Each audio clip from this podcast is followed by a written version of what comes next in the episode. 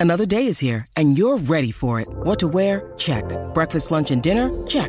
Planning for what's next and how to save for it? That's where Bank of America can help. For your financial to-dos, Bank of America has experts ready to help get you closer to your goals. Get started at one of our local financial centers or 24-7 in our mobile banking app. Find a location near you at bankofamerica.com slash talk to us. What would you like the power to do? Mobile banking requires downloading the app and is only available for select devices. Message and data rates may apply. Bank of America and a member FDIC.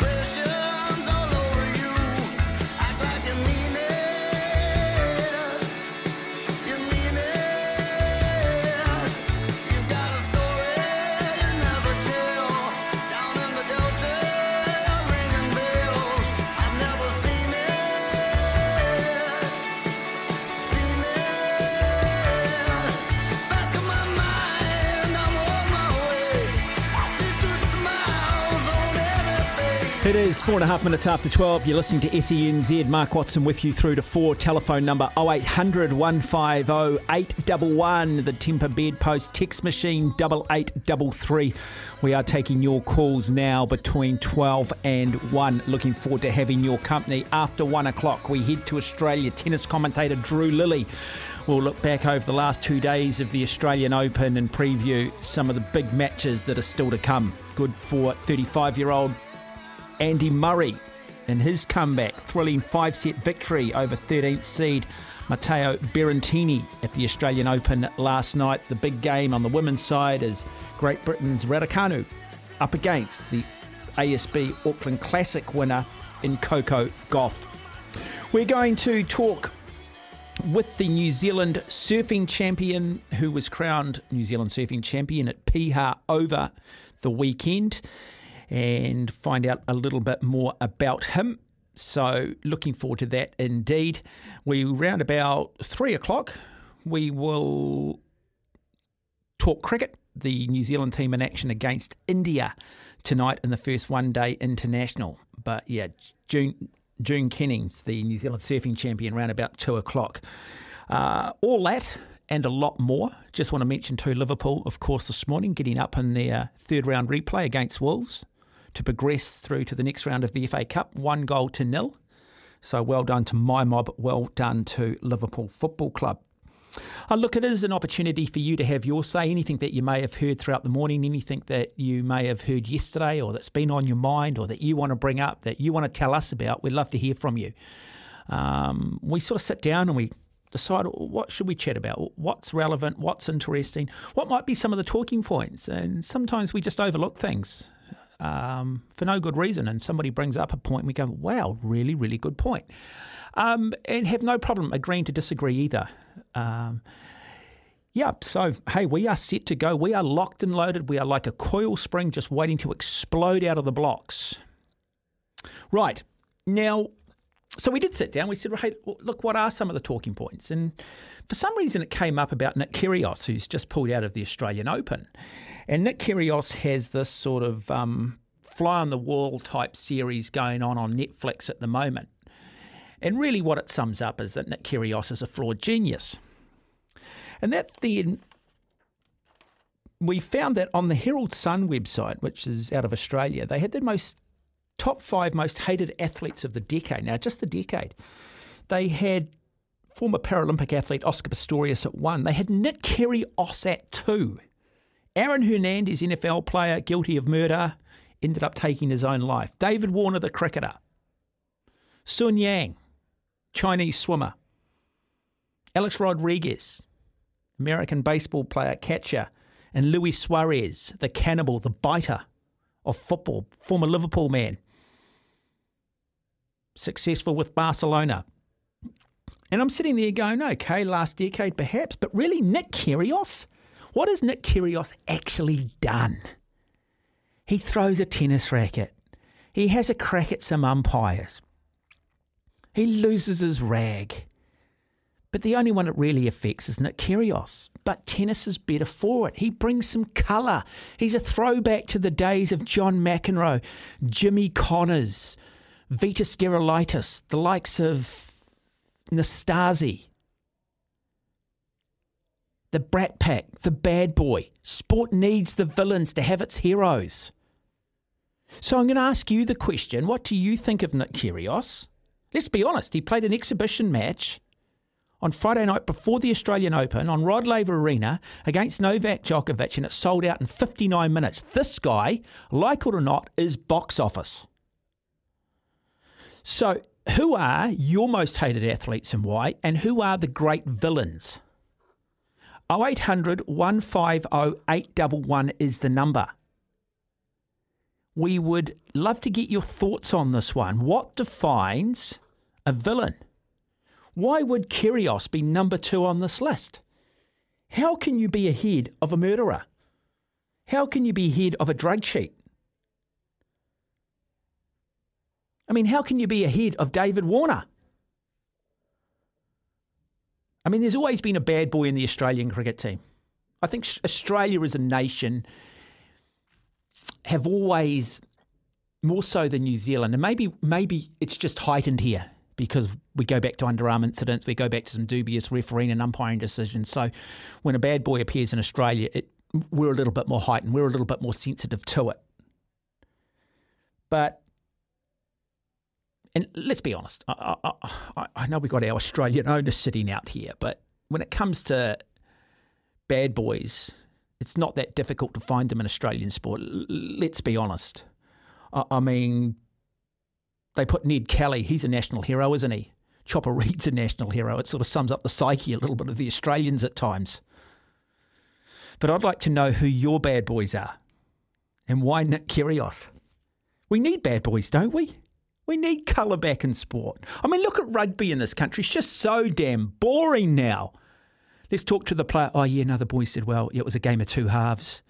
Yeah, you know, we had a good chat at half time and um, yeah. And so we just came out and, you know, all credit to the forwards. Okay, yeah, thanks for that. Brilliant. Um, and then you talk to the next player. Yeah, yeah, no, um, we had a good chat at half time and um, yeah, boys came, played really well in that first half and um, yeah, credit to their forwards. Um, yeah, no, thanks. And that's about all you get out of them, eh? There's no angst anymore.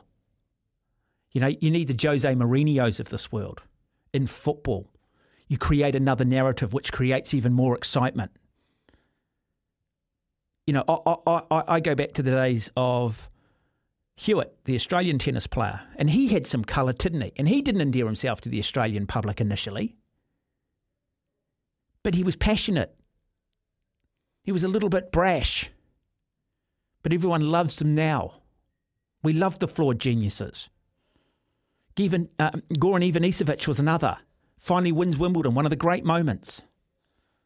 Then we had Sampras come along, serve and volley, boring. Agassi brought a bit of swagger and a bit of colour and more around the commercial side of it, I think. You know, you go back to the great, and in fairness, you know, I've been sort of tongue in cheek having a crack at the Aussies, but you do go back to the Dennis Lillees and the Jeff Thomsons, even the underarm distance, uh, underarm incident with the Chappell brothers. They were rogues, but cricket was never more popular. Kevin Tamati in rugby league. Greg Dowling, one of the great punch ups, iconic moment. Yet I'm sure those two guys catch up now. The phone probably always rings because of that one moment for both of them. Asked to come and speak. Tell us about the tell us about the Tamati moment. Tell us about the Greg Dowling moment. Um, Oscar Pistorius, interesting one. I um, one of probably the few people in this country that's actually met and actually had lunch with the guy. I was lucky enough in 2011, not not lucky enough to meet Oscar Pistorius, I shouldn't say it that way, but I, I, was very fortunate in 2011 to be given the opportunity to call the IPC Track and Field World Championships. Now, IPC is that governing body that looks after parasport, parathletics. And they were held here in New Zealand. It was two weeks before the earthquake. It was the last major event held at QE2 Stadium, and Oscar Pistorius was over here. And um, I called a number of his races that he competed in, and boy, the 4x100 metre relay between South Africa and the United States was a classic. The 100 metres between himself and Um, Jerome Singleton in the United States was an absolute beauty as well. But we started talking about, we were just sitting there in the grandstands, just having some lunch, and we started talking about rugby in both countries. And he started out as a rugby player. And to be fair, he was he, he came across as a pretty um, nice guy. Um, and I went to his press conference in London where he competed as an able-bodied athlete, competed as an amongst the able-bodied athletes at the um, Olympic Games, not the Paralympics. And there was a lot of discussion around the blades and whether there was an unfair advantage or not. And you know, it was quite well justified. I thought they, the science they brought to the table was fair enough. I think he made the semi-finals. No one quite expected him to go on and murder his girlfriend. And clearly, in that moment, any reputation that he had, any legend that he had, he clearly has lost, and it's easy to see why he is amongst those most hated athletes. I think even though O.J. Simpson was found not guilty of murder, I think a lot of people still believe that perhaps he got away with it, and I can understand why people like O.J. Simpson are hated, but they're hated. They've actually been involved or incriminated with some pretty serious crimes. Then you've got the others, the likes of Bill Laimbeer, absolute rogue for the Detroit Pistons. Just a bully. Physical and rough. And that was the Detroit style. Beating up on the likes of Michael Jordan. Brought some colour, brought some angst, brought something different. And sports always had its grubs. Someone's just texting in. Paul Gallen in rugby league. That comes from Graham. Someone said, Mark, you're the Nick Kyrgios of New Zealand broadcasting, entertaining, opinionated, and different top knot echelon. Must have come from my wife or my mum. My mum texts me in. That's not her number though. She's the only thing. She's the only one that would ever say something that nice about me. Um, anyway, so hey, um, boys, boys, boys, boys, Kieran, jump on here, mate. Jump on here, and you're more than happy to jump in too, buddy. Um, where do you sit on this one? I mean, what defines hated? What defines controversial? Look, what if for me just personally, I you know I'm a big football fan, and, and just in recent light, I feel like Cristiano Ronaldo is quite a good one. Who's he was always sort of a villain in the in the status that it was Ronaldo versus Messi, you know, and a lot of the Messi fans thought Ronaldo was too arrogant and, and too cocky for, for what he was doing. But going on Piers Morgan, speaking out against his club, doing the things he did, now ditching uh, Manchester United and Portugal to go play for Al Nassr in Saudi Arabia, a lot of people could consider CR7 a villain now. Yeah, but it's not nearly as bad as taking sandpaper and rubbing a cricket ball, is it? Well, then what has Nick Kyrgios done? Nothing. You know, that's, that's the argument. That's what we're saying, isn't What's it? so done? it's it's. I think there's there's different sorts of villains, and I think the Ronaldo one is more of a, a, a passion. Yeah, but, but I think in me. 10, 15, 20 years' time, all that'll be forgotten and people will remember the genius of Cristiano Ronaldo, Exactly. won't they? The I mean, legacy people of like Aaron first 15 Hernandez years. are going to look at a guy who may have taken too many head knocks, became a little bit crazy with it in the NFL, and did some pretty serious, um, you know, involved in murder, etc. Uh, pretty hard to forgive any of that because all you have to do is think about the victim's parents, and then you can understand Pistorius. I mean, Sun Yang, um, drug cheats in sport. To me, it's fraud. I mean, why isn't Armstrong on here? Why do people still endear themselves to Lance Armstrong? What? Because everybody was on it. That makes it okay. Do you think that American athletes are a bit more prone to the protection of this? Because that's that's what it seems like to Oh, me. Reading look- that list, I know it was an Australian list by the by the uh, Morning Herald, was it? But it's just, I feel like there should be a lot more. We talk about the bonds, we talk about these sorts of athletes that uh, are proven cheats, but their their legacy still holds uh, quite, still quite to a high value. Do you think that is because of American sport? Well, I always remember, you know, there was a time when I think there was a four by one hundred meter relay, and I'm not sure if it was London Olympics, but Chinese girl swims the final leg and might have been the 400 IM anyway. Swims the last hundred meters faster than some of the men, or one of the legs faster than some of the men. And because she's out of Chinese, automatically labelled a drug cheat. The- Meanwhile, you get Katie Ledecky at 14 years of age, winning four Olympic Games gold medals, and everyone just says, "Oh, the great Katie Ledecky, the next great American Considered a phenom." freak, isn't it? Yet Yeah. If you put a Chinese or a Russian name next to her, everybody would have pointed the finger. If every, if, if you take Chris Froome in the sport of cycling, now he's never been caught for anything, nor was Armstrong. Um, but if you attached a Chinese or a Russian name or an Eastern European name to him with his track record, you'd automatically point the finger. But because he's British or because they're American, because we can identify with them, we tend to think, oh, yeah, but we're righteous and we're upstanding and we don't do those sort of things. And people go to me, oh, yeah, but Armstrong, he was never, you, you know, oh, but he, he never, he never actually got caught. And, you know, I see these athletes at the moment out there doing remarkable things, and I'm so cynical. And I just go, yeah, but he, he's doping. No, he's not. He's never been caught. My answer to that is, was Al Capone only guilty of tax evasion? Because he wasn't caught for anything else. He wasn't convicted of murder. Was he only guilty of tax evasion? Mm. 0800 150. Biggest villain, some text, great text coming in. Biggest villain for me is John Ashworth for his despicable stamp on JPR Williams. He looked like Frankenstein monster as he left the field. Yeah, and that hasn't been forgotten either by um, JPR Williams. In fact, John Ashworth, I sent, sent him a bottle of wine. I think JPR Williams said it tasted like vinegar. Uh, surely Mike Tyson should be on most lists. Yeah, Mike Tyson, colourful character, you know, convicted of rape. Uh, really, really tough upbringing, brutally tough upbringing. No excuse for it, though. But people have endeared themselves to Tyson, haven't they? It's almost they've wrapped an arm around him and felt a little bit sorry for him. 0800 150 When we come back, we'll bring a few different sort of villainous highlights off the back of our breaks instead of some music because we've got some beauties.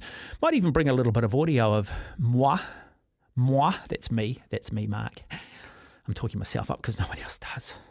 Oh, I got a little bit of commentary actually from uh, those track and field world championships in 2011, actually with Oscar Pistorius. So, hey, look, jump on the phone. Somebody kick this bad boy off. 0800 150 811. Or is everybody outside finally, finally getting some sun?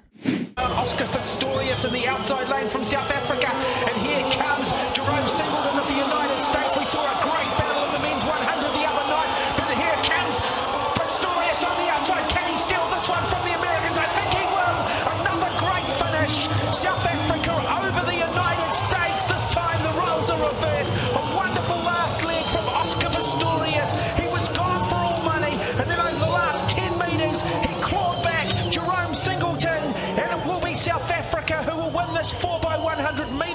medal in dramatic fashion. Oscar Pistorius on the list of the most hated athletes. Nick Kyrgios is on that list, trying to understand why. Why is Nick Kyrgios on that? What's he done? Throws his toys? I'd have him at number one as one of the great sports entertainers at the moment. One of the great revenue pullers around the world at the moment. Is he really hated? Don't you need the colour? Sport needs it. Or in this culture of do gooders where we're governed by wokeness, is there just simply no room and a small percentage of people who seem to have the greatest influence in the media are telling us that he's not good for the game? John McEnroe. How many people love John McEnroe, one of the biggest names in sport, won a number of Grand Slams, but his reputation probably came because of his fiery temper.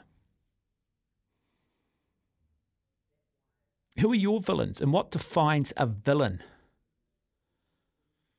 0800 150 Now, I know that I understand too that we've got a, a roundup show also going on around the country. So, don't have a lot of the South Island, and we've only got a couple of the centres in the North Island, thus probably a little quiet. So, probably a really good opportunity to jump on the phones because often there is not an opportunity to get through. But certainly throw some names out. Someone actually talking about Richard Loe. Didn't get so upset over the Paul Carozza elbow, but giving Greg Cooper a new cornea. Very grub like and un New Zealand. Yeah, Richard Loe, look, he was an enforcer in rugby, wasn't he? And you could get away with a little bit more, but no worse than a lot of the South African sides. Remember when, um, was it Becker? Um, I'm just trying to remember the other 1956 that came here. So they brought Kevin Skinner into the All Black front row. Kevin Skinner was Australasian boxing champion. They brought him purely into the All Blacks in the second test to sort out the South African front row. I mean, there's always been grubs in rugby, hasn't there? The dark arts at the bottom of the rug, ruck. But it's funny how once their time is up, we go back and we tend to romanticise them a little bit, don't we? We tend to oh, I enjoy that guy. Brought back the buff. He was a hard man. Loved him. We need more Loes in the sport, you know, and we do. We tend to. Um, and I do think tennis is a better product for Nick Kyrgios. David Warner, I don't know. David Warner brings colour to cricket when I think cricket needs some colour.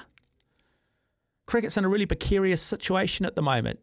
It's struggling to find its romance again. Crowds are down in all forms of it. I think the novelty of T20 is starting to wear off because there's too much of it. There's no legacy associated with it. One day cricket in the 1980s was just the biggest thing on sport. You had the underarm incident, which just set this rivalry between New Zealand and Australia. You had the Chappells. then you had the Allan Borders, and you had some colour. You had Shane Warne come along, who wasn't divisive, he was more just a, an absolute character. He was colourful. He knew how to just push a few buttons at times, but he did it in a different way. Wasn't done so much through bullying or anger. You had the West Indians who just intimidated teams. The Joel Garners, the Malcolm Marshalls. And every sport has had their great characters at a time when arguably sport was never more popular. So I want to know who your most hated athletes are and your reasons for it and what defines hate. Basketball. Everyone loves Michael Jordan. The bad boy was the big, tall Bill Laimbeer. But it's funny when you tell the Michael Jordan story now, part of the legend and part of the aura and part of that narrative are the likes of the Bill Laimbeers. They're the supporting cast that add to the legend. And I'm going to play some Bill Laimbeer highlights for you in a moment. But I remember back in 2015, and I was one of them, and I think just trying to think who the other was. I was one of them. And I came out and said, look, I don't think the All Blacks are going to win the World Cup in 2015. I think Dan Carter should be dropped. And Dan Carter was playing terribly. He came right in the quarterfinal against France, and the rest is history. And people jump on your back and go, oh, you don't know what you're talking about. And I go, yeah, but I'm not a coward wise after the fact. I called it and I got it wrong. But actually, the criticism that he was copying actually ultimately then goes on and enhances the legend of Dan Carter. I'll show the critics. I'll prove them all wrong. You know? Same with Beaver, who works on this station. Much maligned for a lot of his career for that performance. Was it in Hong Kong, Singapore? And he was awful in that test. But it was because of that adversity that him then going from whitebait fishing on the Waikato to kicking the penalty at Eden Park created the legend. Now, if he was a good player, not, look, he was a good player, don't get me wrong, he's never been a bad All Black. But I mean, if he had have come in with a squeaky clean reputation, there wouldn't have been that much to that story. And so you've got to have the angst, you've got to have the negative, you've got to have the bad boys. 0800 150 811. Someone just texting in Steve Smith. I don't mind Warner, as he was kind of kind of owned the vitriol. Yeah, well, I mean, David Warner is it? I mean, you look at him. He is just that guy, isn't he? He is just an antagonist. He's just an instigator, in my opinion. Steve Smith came across as this sort of, yeah, sort of clean cut. I respect the game of cricket. But ultimately, ended up bringing the game into disrepute and really was a court cheat. I don't know. Is it part of the Australian DNA? Can I say that? Can you just not put back in what God left out? Jump on the phone, let us know. Timber text machine, spare lines. Again, we've only got a limited audience in the North Island and those listening to the app. So we'd rather you me telling you, you tell me. 27 minutes away from one. Yes, indeed. There are punches thrown. Oakley was coming to the defense of Michael Jordan that time. This all happened down right around the foul line area. Laimbeer and Jordan uh, definitely landed some shots here. And that created the legend of the physical nature of that particular Detroit Pistons team. It was a different style. Jordan talks about it, having to make the adjustment. But again, adds to the legend of Michael Jordan. And of course, Bill Laimbeer still talked about to this day, isn't he? Look at his numbers, look at his stats. But people talk about Bill Laimbeer. A text that's come in, day here in Wellington, sitting on my deck having lunch and looking out onto a calm Cook Strait and no wind. I want to swim the Cook Strait. That is one of my goals in the next few years. People, you can dislike in sports what makes sports interesting. Some are arrogant, too much, for their own good. Uh, another text too that's just come in. Um, Brad Haddin, yeah, always. Brad Haddin got under people's skin, didn't he? He did. He got under people's skin. He was a niggler and so we didn't have to like him. But I've got a feeling if Haddin had been in the New Zealand team, we would have loved him. He would have had a cult following here. But still, to the point of hating him, I mean, Australians can't help it. Okay? It's an inherent thing. It's a cultural thing. I'm going to lose my job here, aren't I? Because we've got an Australian boss sitting out there at the moment, probably listening to this. But it's a New Zealand audience, and I'm playing up to the New Zealand audience. anyway, let's go to the phones. Hi, Zaid. Hi, one I've got um, that probably a few people will hate is um, Metta World Peace. Yeah, Ron Artest. Yeah, yeah, the basketball player. Yeah. Known for the um, Malice in the Palace brawl. Um, yeah, definitely Luis Suarez bit three players, and that just just shouldn't be happening. Um, so yeah, not the biggest fan of Luis Suarez, and um, I support Chelsea, and he obviously uh, bit Nikola Ivanovic that time as well. So oh yeah, but he deserved it. That. He deserved it. But um, just joking, Zay. and um, probably Jon Jones as well, the UFC fighter. You know, he's um, yeah. Yeah, he really beat, yeah. beats up his wife a few times. Yeah, and, um, like the, the, the cocaine, and so yeah, there's no yeah. excuse for any of that stuff. Anybody that does that beats up women or does that sort of dumb stuff, mate. I got zero time for them, and I know there are a lot. Look, I know a few players that we can't mention because they've got uh, name suppression. Um, and why they're given name suppression is beyond me, but they are. And, um, you know, it happens here in New Zealand amongst some of New Zealand's leading athletes as well. no, and uh, yeah, Paul Gallen. Yeah, no, Paul Gallen. I, I, was lucky enough actually years ago to interview Paul Gallen for an hour in studio. He was over here for the Fight for Life, and I've got to say, he came across as quite a nice guy. Yeah. Yeah. I, I, I, I, I, do. I guess that polarizing character. Yeah. I, I do sense a, with certainly with some sports, and you do look at you look at always the stuff that happens off the field in rugby league more so than anybody, and you do wonder. And I'm certainly not laying anyone in particular. But you do wonder how many of these guys would be in jail if they weren't playing professional sport, mate. Because I reckon the sport's kept yeah, a lot of these guys on the tracks, and I think a lot of them are borderline to going off the tracks, even with the league. Hey, Zaid, lovely to have you on the program. Great, greatly appreciated. Uh, Mark from Christchurch says, don't know about villainous, but Warner certainly number one on the most annoying list.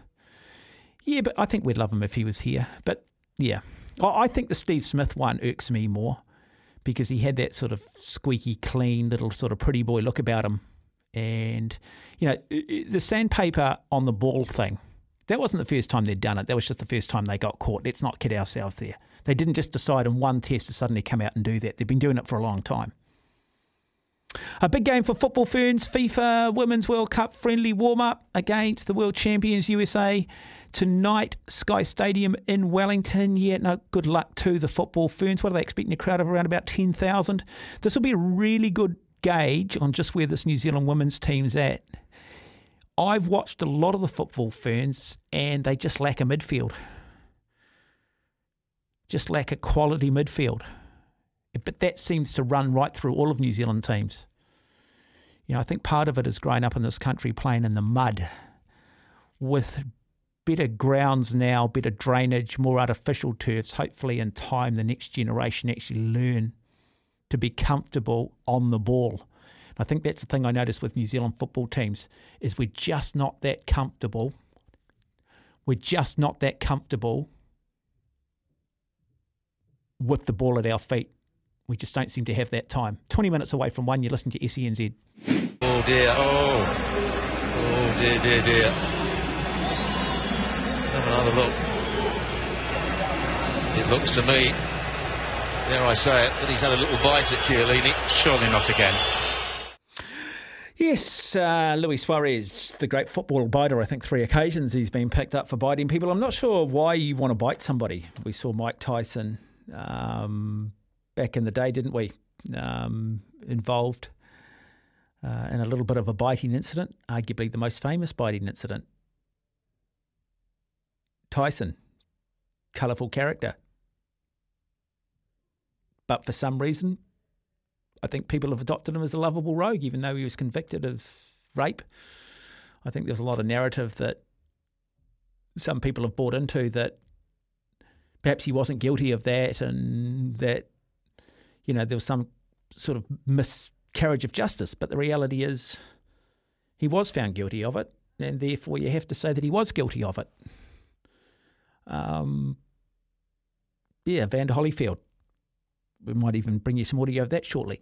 Uh, but we've got Scott on the phone. Hi, Scott. Thanks for waiting. No worries, Watto. How you going? Yeah, good, thank you.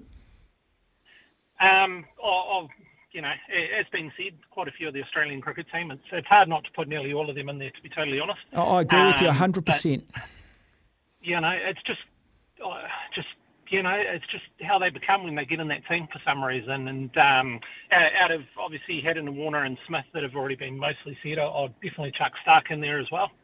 Um, well, it's know, just, you, you look at you, you, look at Mitchell Starc. You look at his figures and his bowling averages pre Sandpaper Gate, and then look post Sandpaper Gate, and ask yourself if that Sandpaper Gate was a one-off or it had been going on for a long time. And I think the statistics would suggest that um, that wasn't the first time they'd done it; it was just the first time they were caught.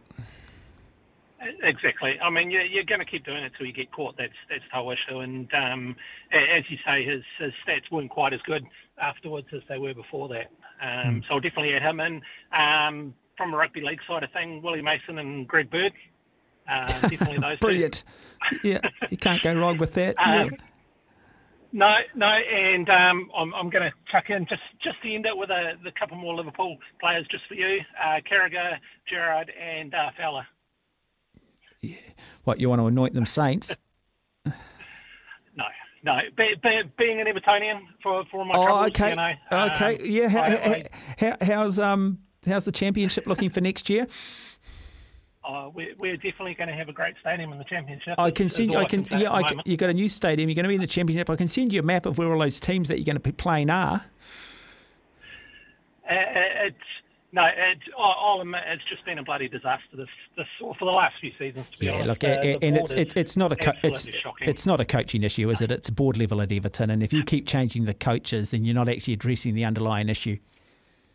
No, no, and, and I mean it's you know, the uh, the board's just trying to divide yeah. the fans even more at the moment. And um, you know, I'm Frank Lampard. He's not the best best manager or anything, but it, he's been on a hiding to nothing from the start, yeah. unfortunately for him. And um, you know, we're we're going to have no money to spend once again as well. And uh, all these dodgy rumours about headlocks and and uh, um, board members being spat at and everything, which uh, have been come out to say that they're they're not actually entirely true, and, and the board saying that they're advised by the police not to, to be at the ground, which uh, wasn't actually true either. Yeah, no, interesting because I remember always watching. Was it Everton? You won the first division. What, 1985 was it? Um, 84, 85 and 87, yeah. 85 in FA Cup derbies with Liverpool. I remember when Everton came out here and played Auckland. I remember going and watching that. I think that was about 1989. In fact, I travelled out to their hotel and I still have the program signed by most of the Everton team. Yeah, yeah. Yeah. Uh, no, it's it's it's you know it's well you know being an Evertonian it's un, it's unfortunate and it's, it is absolutely frustrating. I can't say what I really want to say on the radio, but um, no, but know, what, you know you know what I like about you know what I like about you, Scott. You sound like you're a true die-hard Everton fan. You live it, you breathe it, you wear it, you go through the highs and the lows. You're not one of these populists that just jumps teams. You are doing it tough at the moment. See, the Premier League just wouldn't be the same if we suddenly lost West Ham and we suddenly lost Everton. See, I could do with I, I can handle the Premier League without a Fulham. Um, I can handle the Premier League without a Brentford, but not the great clubs. No, no, and, it's just you know it, it uh, there's no simple fix to it, unfortunately, at the moment either, um, uh, apart from the board going. Mm. um, and basically starting again. But you know, uh, unfortunately, I mean, the only positive is, is we're not cut adrift at the moment. We're we're still mm. sitting right in there. Mm. So somehow, if we can get a couple of run uh, games together, we can uh, possibly pull away. But it is going to be tough, unfortunately. It's amazing how much animosity there is from Everton towards Liverpool. Though I saw an interview with Peter Reid, and he just can't stand Liverpool. No, no no, oh, my my dad my dad's an Evertonian, that's where it all comes from, and and I've spent time over there and that as well, and um, yeah, I, I would never use the word hate or anything because no, I, no, you no, know, I, I, love my sport and yeah. I'd never I never hate anyone for sport. Yeah, you yeah. just got that dislike at the end of the day, yeah. and um, well, you know, you, you want to be, you want the. I, I, mean, I know Liverpool supporters. You, you guys will still want the derby at the end of the day. You, you don't want to miss out on that derby. No, you don't, and I say that you've got to have those things. But that's what New Zealand sport lacks now. We don't have that tribalism. We don't have that angst, and we need the angst. You need the narratives. You need the rivalries. You know, for sport You've got to have your villains. You've got to have your heroes. That's what we want. That's what we, that brings the level of engagement. And uh, you know, the Merseyside Derby is one of the great occasions. The North London Derby we had over the weekend, one of the great occasions. The Manchester Derbies. That's what sports, that's what football's all about. And it won't be the same. And I do hope Everton can stay up, Scott. Hey, lovely to have you on the program. Thank you. Greatly appreciated for the call. And thank you for waiting. Nine minutes away from one o'clock. You're listening to SENZ.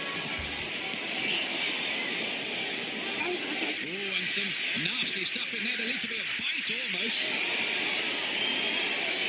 Holyfield is very unhappy. Look at this. It looked as if Tyson bared his teeth at one stage in the exchange. Yes, bit his ear. He bit his ear. That's what Holyfield was in a lot of pain from that. You see the blood on the ear. That was definitely a bite. Well, feelings are running very very hot indeed in there. Holyfield was outraged by that. Now let's take a look again. Yes, it's, it's just here. He gets into the position there. Watch. You see, he stays there. There, he bites him there. You see him lift his teeth. And Holyfield in agony at that point, trying to rip free. In an awful lot of pain. Yeah, famous moment there. Mike Tyson biting the ear of Evander Holyfield. Didn't just bite it, took a chunk out of it. But it's funny because of those rogue moments, they become iconic moments. You go back and you look at McEnroe and some of the dummy spits that he had. Um, you go back, you look at Ben Johnson in the 100 metres in 1988, arguably the unlucky one to get caught. But they are iconic moments. They're famous moments in history, aren't they? And so without the rogues, maybe the world doesn't go around. Maybe the world's not quite as interesting, unless, of course, you're on the other side of it. And clearly, there is a line. I don't mean interesting in terms of murdering people, as in the case of Oscar Pistorius. Um, this is a nice text, and this is, I think, probably sums it up. A list confuses villain athletes who you love to hate, but will play at the entry gate to see, and people who are poor human beings of because the bad choices they made. Yeah. So I think you've got I think that's right. There are those sporting villains, and then there are those genuine people who I think you have every reason to dislike, not to watch, and always have a black mark next to their name for the poor choices they have made in life. Uh, Paul saying Mitchell Johnson uh, was a proper bell end as well. uh, that comes from Paul. Um, okay, one of our own, Zac Guildford. Is Zac Guildford flawed genius? Um, clearly, yeah, got a few ghosts there, a few skeletons in the closet. I think this is a really good one, one of the great villains, but part of the reason I think the America's Cup became so popular here. And I talk about it to have heroes, you've got to have villains. And of course, the great Dennis Conner, a villain who became a likable rogue, who became an elder statesman. And isn't it that way? It's a bit like when you break up in a long term relationship, it goes from, you sort of go from hate to sort of forgiveness to friends, to eventually reflecting on the good times. Is that what happens with athletes? We hate them, then they sort of become the lovable rogues, and in funny, strange kind of way later on, we almost sort of miss them. We miss the colour, we miss the personality, we miss the rivalry that they did bring. We're going to talk some tennis after one o'clock. Drew Lilley at the Australian Tennis Open. News, sport, and weather up next.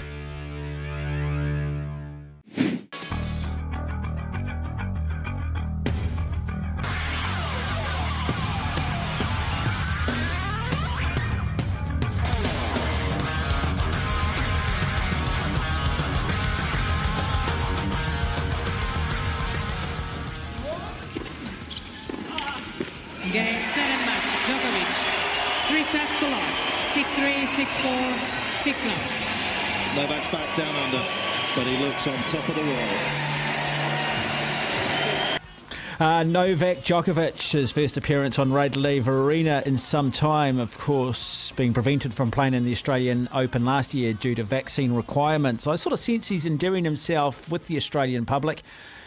In his speech after that victory over his Spanish opponent, said, "Look, if there's one tennis court anywhere in the world that I feel most comfortable on, that I love playing on, it's the centre court here at Rod Laver Arena." Big games to look forward to today. British tennis player Raducanu takes on ASB Classic winner Coco Gauff. Thought it's about time that we got a bit of an update from the Australian Tennis Open. My next guest on the program is a wonderful commentator. I've been privileged enough to work with him previously at the Tokyo Olympic Games. He's part of the commentary team for the Australian Open. His name is Drew Lilley. He joins us afternoon to you, Drew. Welcome. Hi, Mark. How are you? Very good, thank you. Now, your first game I think that you called was on Monday featuring Auckland's own slash Great Britain's own Cameron Norrie. slash Johannesburg's own. Yes, he's a he's a citizen of the world. Yes, yes, and Cameron Norrie, he looked a bit out of sorts. He was playing a young lad called Luca Van Assche, uh, who won the French Open Juniors uh, last year.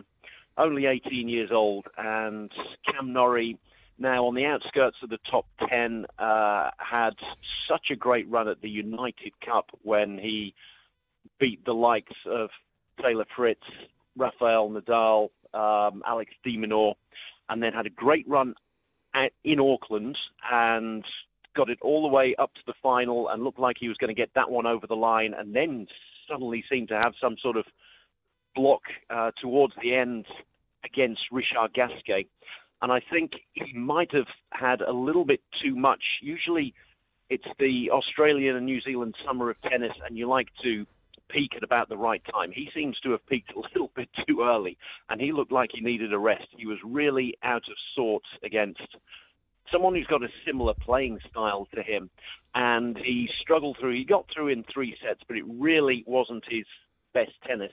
And you could tell the fact that he was still playing in Auckland on the Saturday would have flown over on the Sunday, and the poor guy had to play in Melbourne on the Monday. So the good thing for him now, though, is that he got his first round match out of the way when the weather was nice. Tuesday, we had the heat rule in play. It was absolutely stinking hot in the afternoon, and they decided that there was no play on the outside courts. As soon as we got back on there, obviously it being that hot, it meant that the storm was brewing and then the heavens opened. All sorts of matches moved around here, there, and everywhere. So the good thing for Norrie is he's got his first match out of the way and he can rest. While today there's a hugely busy schedule. I'm looking out of the window.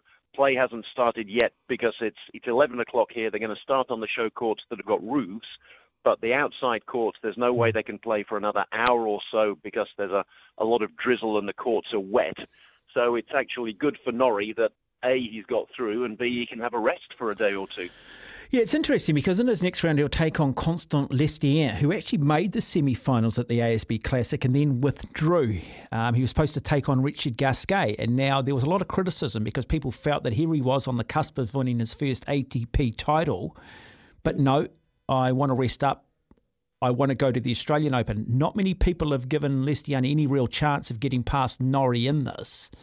Um, and a lot of people felt that he had done the wrong thing. Do you know much about Lestienne and what can Cameron Norrie expect from him?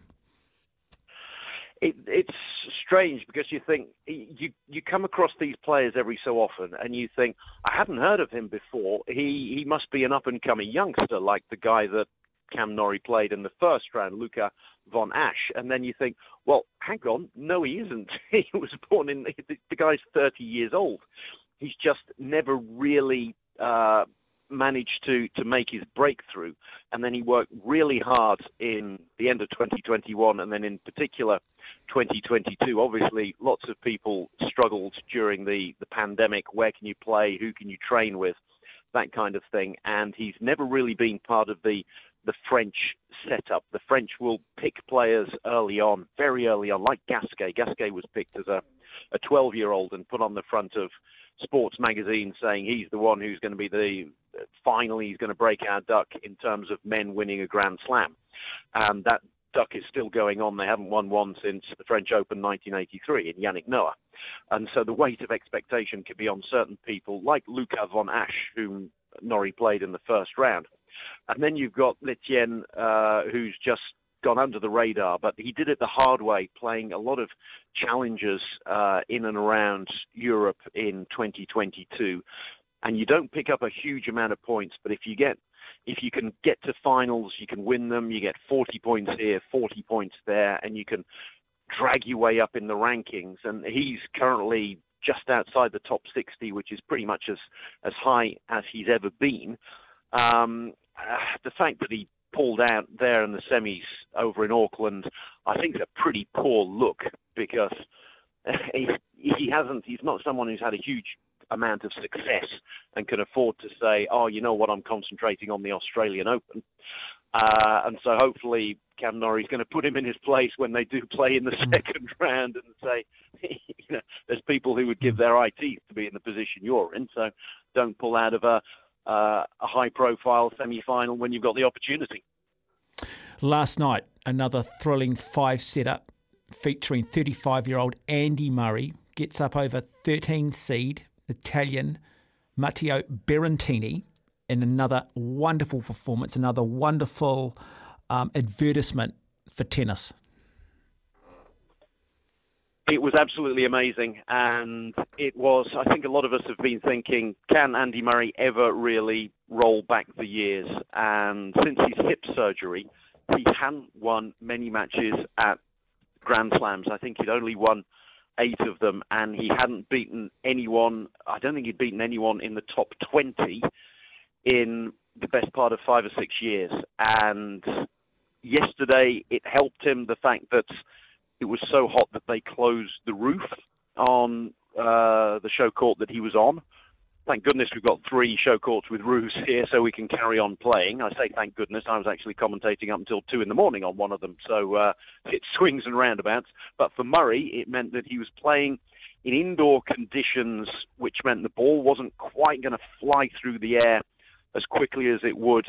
Uh, and that meant that Berrettini's big service wasn't quite the weapon it would be and he caught Berrettini cold for a couple of uh, couple of sets. Took a two set to love lead when Berrettini was still adapting to the conditions, and it's not that difficult to adapt. But Berrettini himself said, "It's my own fault. Mentally, I wasn't there, and I was a bit troubled by the fact that the roof was closed." But it's my own fault. I should have just brushed that to one side and carried on. Berrettini then came back, and we got into a final set, and then it was genuine toe to toe, two really good players, two Grand Slam finalists in the case of Berrettini, winner in the case of Murray, going toe to toe. Berrettini had a match point at 5 4, I think it was, and fluffed the kind of backhand that you or I would have put away, Mark. It was as simple as that, and he's going to regret that for quite some time. But credit to Murray, it wasn't Berrettini losing it, it was him winning it, digging incredibly deep and rolling back the years it's a cliche, and people have wanted him to roll back the years for the last four or five years. The guy's playing on a metal hip, for heaven's sake. And you think, well, there's no way he can really peak again. He's he's going to have a few wins here or there, but nothing too flashy. This was a flashy win. This was a genuine knocking out one of the contenders in the first round. It was an awful draw for both of them. Murray's got through, and now Murray can have a bit of a run. I'd say at least for the second week. Yeah, uh, we saw uh, Novak, Novak Djokovic get up, mm, beating the Spanish opponent in straight sets, Rod Laver Arena. Is, is it fair to say that he is slowly endearing himself to the Australian public and the wider tennis public? I mean, very much in the Federer and Nadal era, you can't have three heroes. You can probably have two and a villain, and he's always sort of had that villain. He's always had that sort of villain tag you, have always got to pick a villain. Uh, and yes, particularly, usually there's a hero and a villain. And then if you've got the right-handed hero, the left-handed hero, uh, you, have definitely got to have a villain. And then you've got the, the smooth, suave Roger Federer. Uh, then you've got Rafael Nadal, who's a bit more quirky, uh, doesn't express himself quite as well, speaks with quite a pronounced accent, but still speaks wonderful English, but not in a Federer kind of way. So you've got two people that you can really go for um, two different types of heroes. So you, you really did need a villain, and for, for a number of years it was Djokovic, and then obviously what happened this time last year with his entry into Australia and then subsequent uh, deportation. I think he's done things very cleverly this time around. So rather than coming into Sydney or Melbourne to begin with, he crept in almost by the, the back door uh, via Adelaide, and I'm going to get in trouble with my in-laws who are from Adelaide there, but it, it's, it's, it is sort of creeping in the back door uh, and where you won't get such a harsh reception and you can pass under the radar. So he did that, played in Adelaide, played well, and then it was a big test yesterday coming out, but the crowd were very warm to him because they know he's an absolutely wonderful player. And let's be honest, he's won here nine times. And you're going to endear yourself to the crowd over the decades if you're that good a player. And the tournament identifies with him. He identifies with the tournament. And the crowd were very warm to him yesterday on Rod Laver Arena. And then by the time he really hit his straps, third mm. set, I think he only dropped about four or five points. He was absolutely untouchable. I know it's very early going. He got huge strapping on his thigh and had a little bit of a twinge or two when he was playing in Adelaide against Medvedev, most notably, and saying he got hamstring problems. But he's played through injuries before. He used to withdraw quite often when it was he was younger, 15 years ago, at the start of his career, and that didn't give him a good reputation compared with Federer and Nadal but he's he's got a lot more solid physically too, and that's a real understatement. And he's looked as good as anyone over the first two days. Yeah, look, I think he did a great job PR wise too, playing that exhibition um, alongside of Nick Kyrgios on the Friday night prior to the tournament kicking off, where he showed his colourful, he showed his humorous side, and he almost humanised himself. That's right. Yes, it was a very, very clever thing to do. Uh, uh, get yourself on the side of Australia's poster boy, and the, the fact that Kyrgios has said uh, ever since Wimbledon last year when they met in the final, it's oh, like Novak, I supported him this time last year when there was the deportation saga. Um, and so we've been mates since then, and we'll go out to dinner at some point. I don't know whether they will. Uh, big talk, easy to say, but uh, it, it, was a clever thing for Djokovic to do, uh, and so it was the the, the global poster boy for the tournament who's won it nine times, and then the Australian poster boy. And unfortunately, they're having to take his his face off the posters now with Kyrgios having withdrawn. Mm. Tennis commentator Drew Lilley is my guest. You're listening to SENZ. Okay, looking forward to the big matches today. I guess on the women's side, uh, US Open winner, former US Open winner, Emma Emma Raducanu of Great Britain taking on Coco Gauff, who was a finalist at the French Open. Coco Gauff endeared herself to the New Zealand public as she won the ASB Women's Classic. How do you see this one going? It's going to be very tough for Emma Raducanu. Coco Gauff, uh, an absolutely wonderful player. I think she may have played a little bit too much tennis last year. She was playing on all fronts. She was playing singles, doubles, which also endears her to the public and to the the real tennis aficionados who like to see people playing doubles as well. And she was playing in the World Tour final, singles and doubles. Tried to get over for the Billie Jean King Cup. Uh, finals as well. So she was going from the USA over to Europe. She was with, I don't know, about 12 hours off uh, after a, a transatlantic flight. She was exhausted towards the end and she really needed to take some time off and work on her forehand. Uh, it, it's, it's the weakest part of her game, and it's obviously a very important part of your game. And she reckons she's worked on that and has done the necessary. And it's going to be a real test for her up against Emma Raducanu. Uh, Gauff looked brilliant in the first round, beating Katerina Siniakova, who is a very good player. Raducanu did well uh, as well against uh, Tamara Korpatsch of Germany, who maybe is a name that won't be that familiar to people, but she's a big hitter who can trouble players. So it was two uh, well, it was a, a, US Open winner and then a, a US Open or a, a, Grand Slam finalist coming up against one another. They're coming up against one another in the second round. It's almost unfair. Uh, my pick would be Coco Gauff because I don't think Emma Raducanu is quite settled yet. with a new coaching setup. She's gone through various different coaches. Uh, Dmitry Tursunov, the for- former player, was with her last year, and he moved away from her, saying that she needs. She's got too many voices going on. She's got too many different coaches, um, both the the actual coach and then the strength and conditioning physios. Uh, she needs to get a, a settled team with her, Raducanu, and she reckons she's got that now. It's probably a little bit early for her. Uh, if she'd been coming up against someone other than Coco Gauff in the second round, I'd have uh, backed her to work her way into the tournament, uh, get into the second week, and by which time, if she settles, she could probably get past anyone. Uh, but there's still a huge weight of expectation on her shoulders. Back in the UK, there are people writing about her in the in the broadsheets, the daily newspapers, every day. It's right. One of you's writing on Murray, and the other one's writing on Raducanu. And if Raducanu loses, which she's done a fair bit of, which you always do in tennis, you tend to lose more than you win until you're really in the top echelons, then she's permanently got this almost negative press. Why hasn't she lived up to the billing uh, of the being the 2021 US Open winner? Huge pressure on on a, on a teenager, uh, and she's trying to handle it in the best way possible.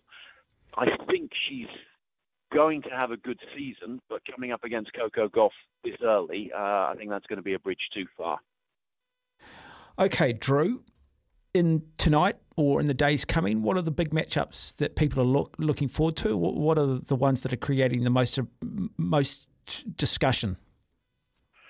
Uh, the Aussies, obviously, they've got no Nick Kyrgios to watch, and even uh, well, it's it's a real shame for Australia and that Ash Barty's retired. Nick Kyrgios has pulled out with the cyst that he's got on his knee, which um, I know from experience that's a very painful thing to have, and it's very difficult to play through. So that's fair enough. And then Ajla Tomljanovic pulling out as well.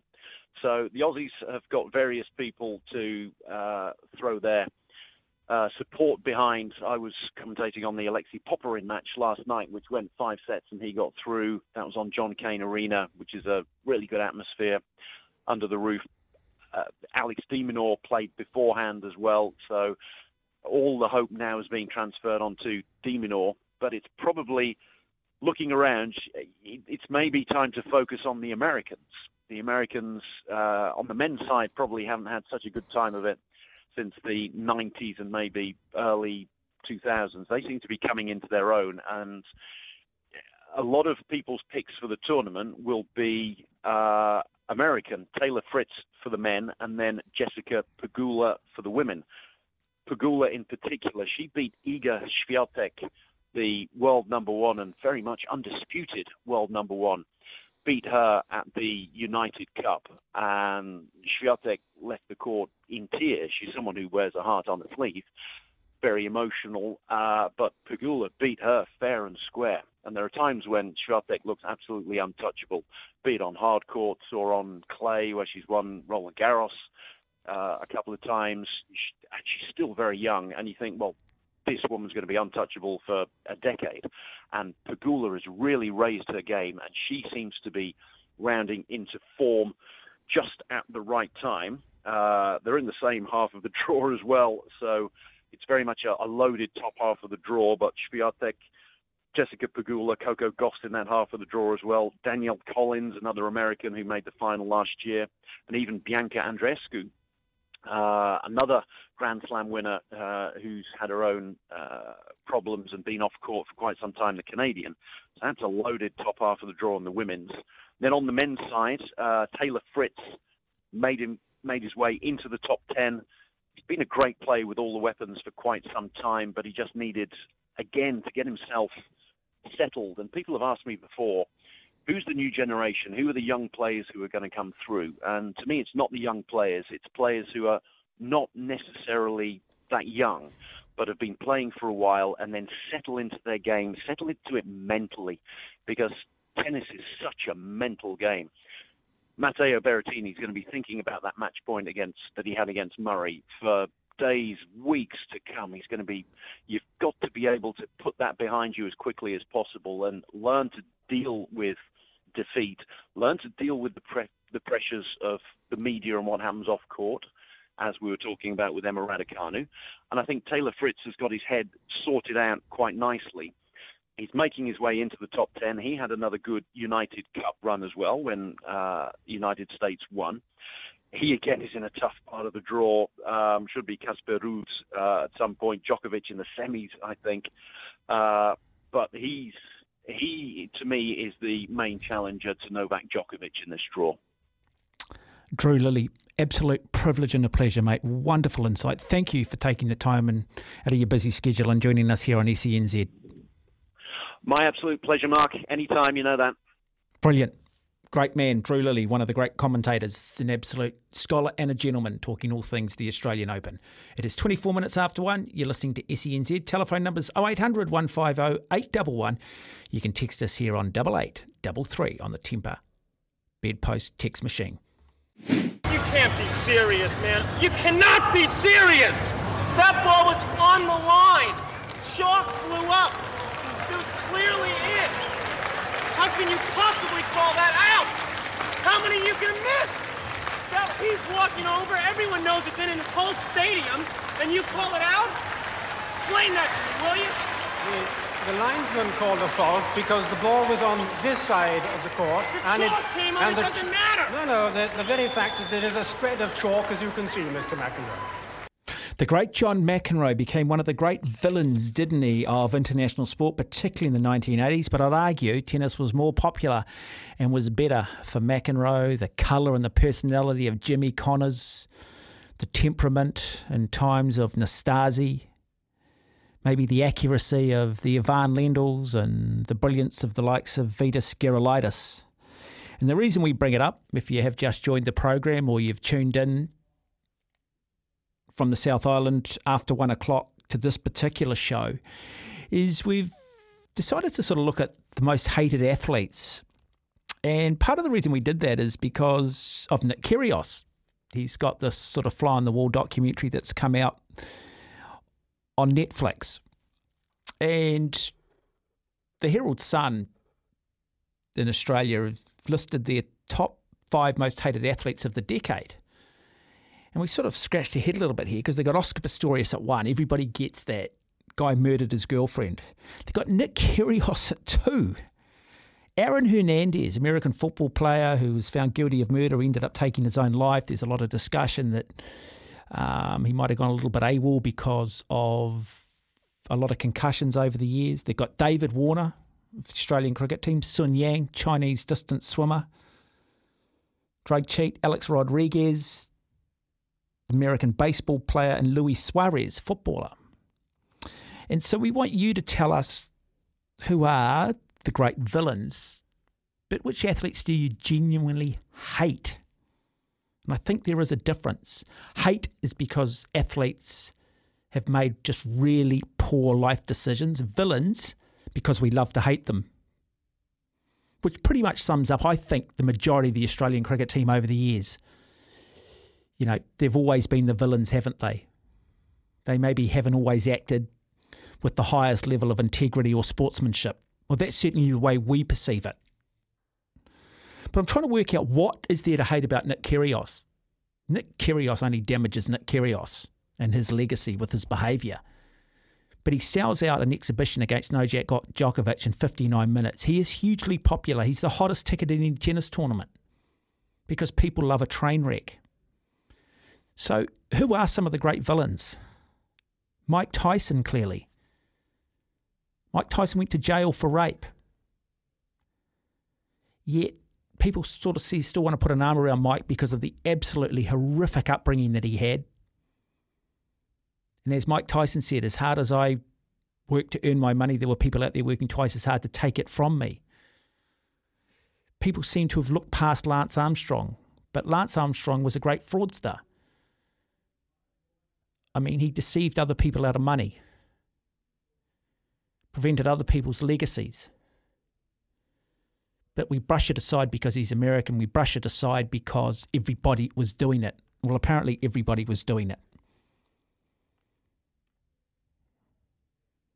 0800 150 is the number. Text us here on 8833. who are the most hated athletes in history and who are the great villains. And I think there is a definitive difference between villain and hate. 0800 150 811, text us 8833 on the Tempur Bedpost text machine. I think words were obviously said, were that? Obviously, Materazzi said something. There it is, yeah. you can't excuse that. Zidane's career ends in disgrace. You can't boo the referee. The fourth man to be sent off in a World Cup final. Two Argentines in 1990 and Desailly, of all people, in 98.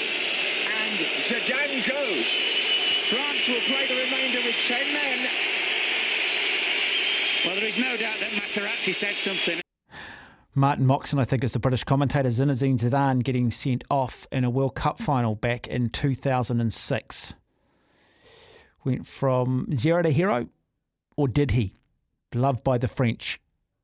It was fact 2002, wasn't it? Because they won it 98, lost it in 2000. No, was it 2006? That incident? Yeah. 2006, Zidane's Yeah. final game. No, I was living in France at the time, actually, southern France, running a triathlon program. remember watching it. Had a few too many to drink, to be honest. I'm not a big drinker. It was one night in a decade where, for some reason, I reckon someone spiked it. Can I say someone spiked it? It might have been the fact I'd ridden and had a really big training day and I was just so dehydrated that I could have got a little bit tipsy, just probably on orange juice, fermented orange juice, perhaps. Poisoned, or were they trying to help you out?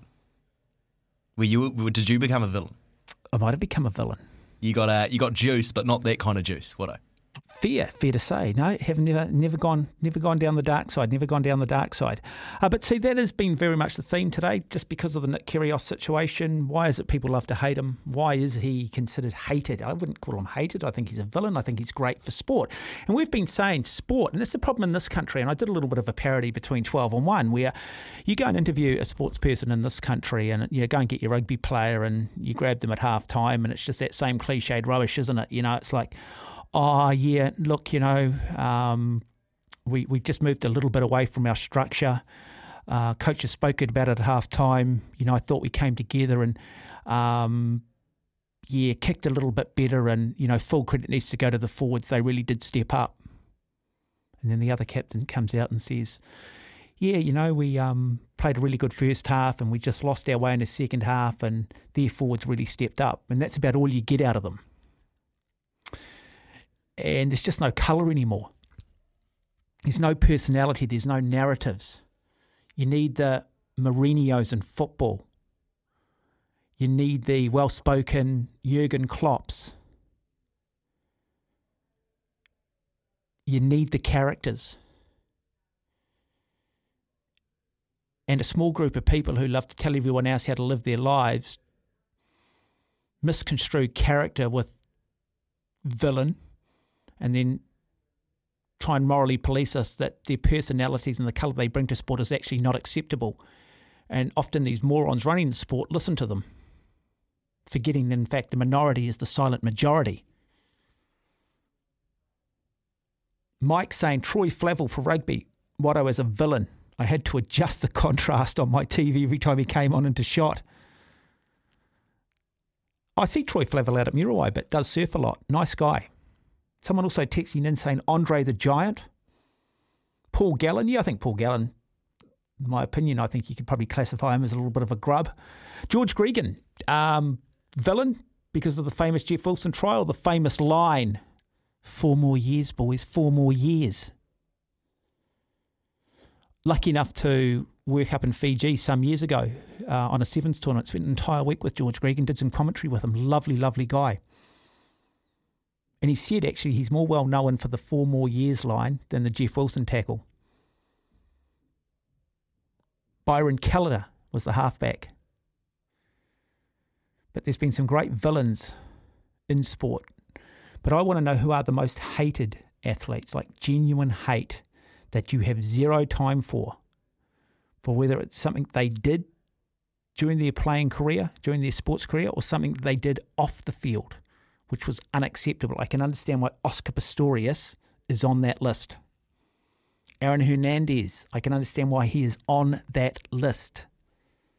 I can understand why people might put Mike Tyson legitimately on that list. We had the recent US gymnastics coach who's been found guilty of sexual assault on minors, absolute creep, can go onto the hated list. I know if you live in Canterbury, the village of the damned, Carlos Spencer would be on the most hated list. Yet in Auckland, we build statues of the man.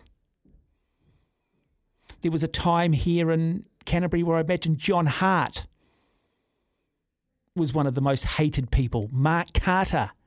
Yet up here in Auckland, we didn't particularly endear ourselves to the likes of Todd Blackadder or Reuben Thorne.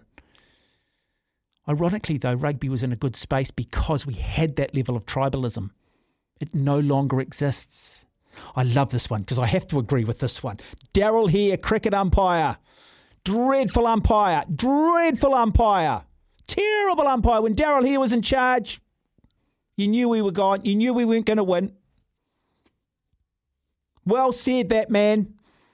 Who was the umpire that was in charge of the Boxing Day Test 86 87? You know, when Hadlee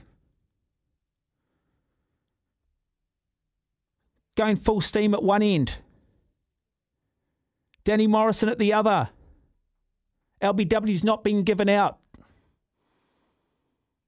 I think it's a true story. Allan Border was never given out LBW in Australia. And so I think historically here in New Zealand, we can classify the whole history of Australian cricket as villainous. And the king of it at the moment, David Warner, Steve Smith. It's almost inherent, isn't it? Passed from one team, one generation to the next.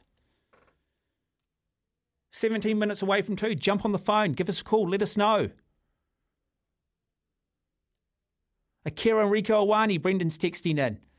I've got to say that and endear himself particularly to me. Akira, not a big fan of. Rieko, I don't mind, but he's, he's a winger, not a centre. And that's why we'll lose the World Cup, because we're playing him out of position. Every time the All Blacks play someone out of position, we lose. Best winger in the world, average centre. We only remember the good things he does. We don't look holistically at the defence and the lack of ability to feed his outside backs. You're listening to SENZ. Hate? Close? Yep. Um, actually, probably Greg Chappell for ordering the underarm incident, Trevor Chappell for bowling it.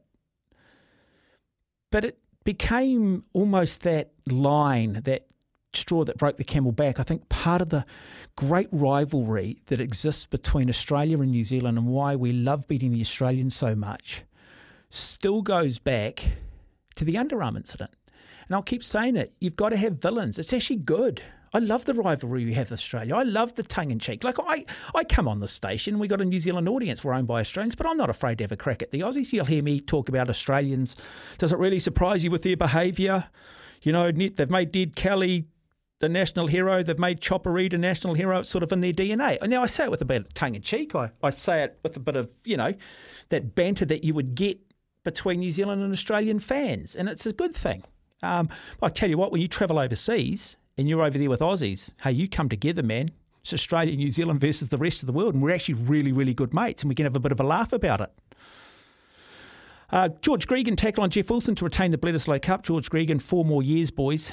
Has there ever been a better call? No. Brutal. One of the great sledges. And they reckon sledging, it's not about profanity. Sledging's about subtlety, it's about intelligence, it's about intellect, and it's about timing. Uh, Carolyn, love this text because I have a big, big one on this. Hi, Watto. Lance Armstrong, because he was a recidivist liar and cheat and tried to bring down people who tried to expose him. I don't know why people have a problem with why people have a problem with David Warner. He's worked very hard physically to get into shape, and he's a real scrapper at the crease.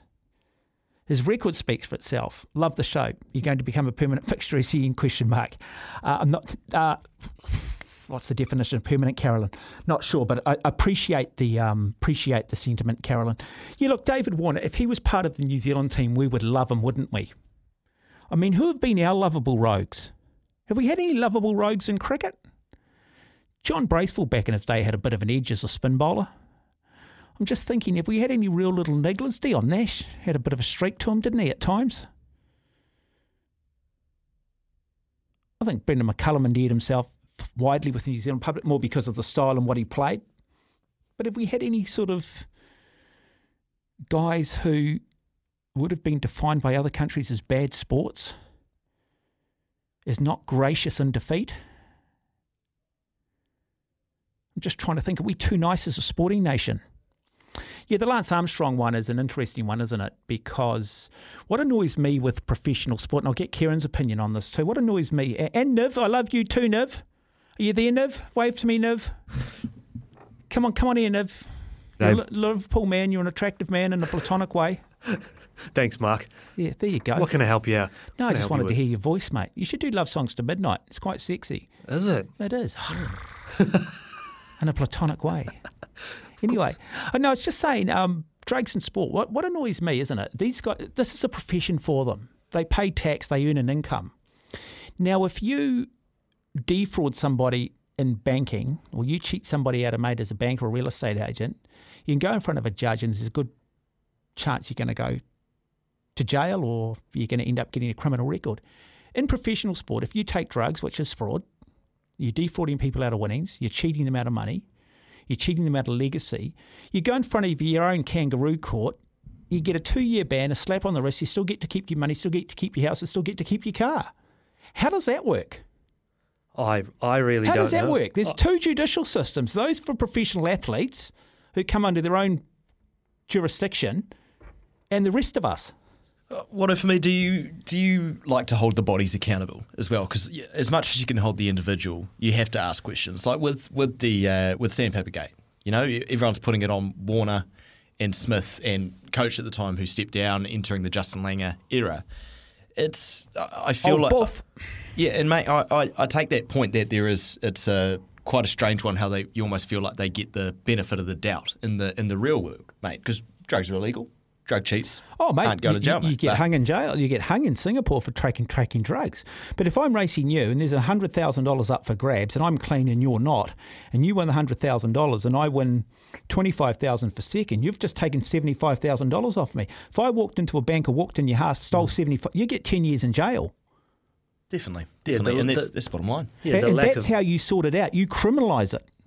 yeah, it's the lack of punishment that almost validates the behaviour. It, it almost incentivizes you to do it to win. Well, in America, you don't even need to be the pull, pull the trigger. You're just along for the ride. You will get convicted for murder as well. Now, if you're the doctor providing the drugs, you also get jailed. You're complicit. We'll continue the discussion. Keep your texts coming on the Tempur, be- Tempur Bedpost text machine, double eight double three. We are going to talk surfing after two o'clock with our new men's national surfing champion. Dune Kennings, New Zealand's latest New Zealand surfing champion on the program after two o'clock. A Piha local upset the great Billy Stairmand, Elliot Paerata-Reid. His father won it twice in the early 1990s, father son combination.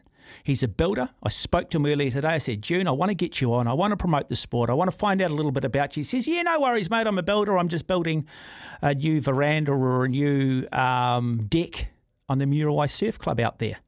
And I thought, quintessential New Zealand. Yeah, no worries, Mark. I'll just have my phone next to me. You know what the beautiful thing about it? I didn't have to go through a media prevention officer. I didn't have to deal with rugby. I didn't have to try and get a player put forward. These guys are just so easy to talk to. And let's be honest, man, you're New Zealand surfing champion. You are one cool cat, aren't you? You are one of the coolest people in the country.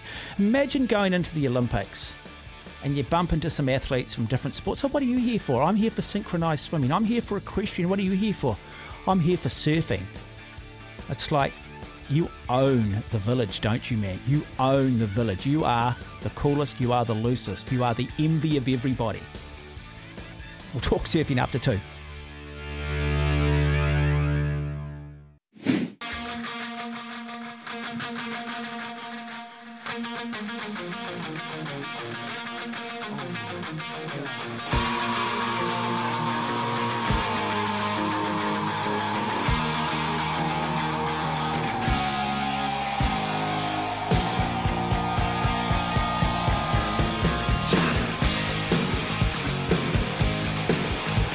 Of the great rock anthems, isn't it? Guns N' Roses been with me since 1988. A lot of long bike rides, a lot of long time at the beach. Flew to Wellington last year to go and see the boys again, and Remember being there the 19th of December 1988 at the Big Top, Izzy Stradlin, just the boys in their black leathers.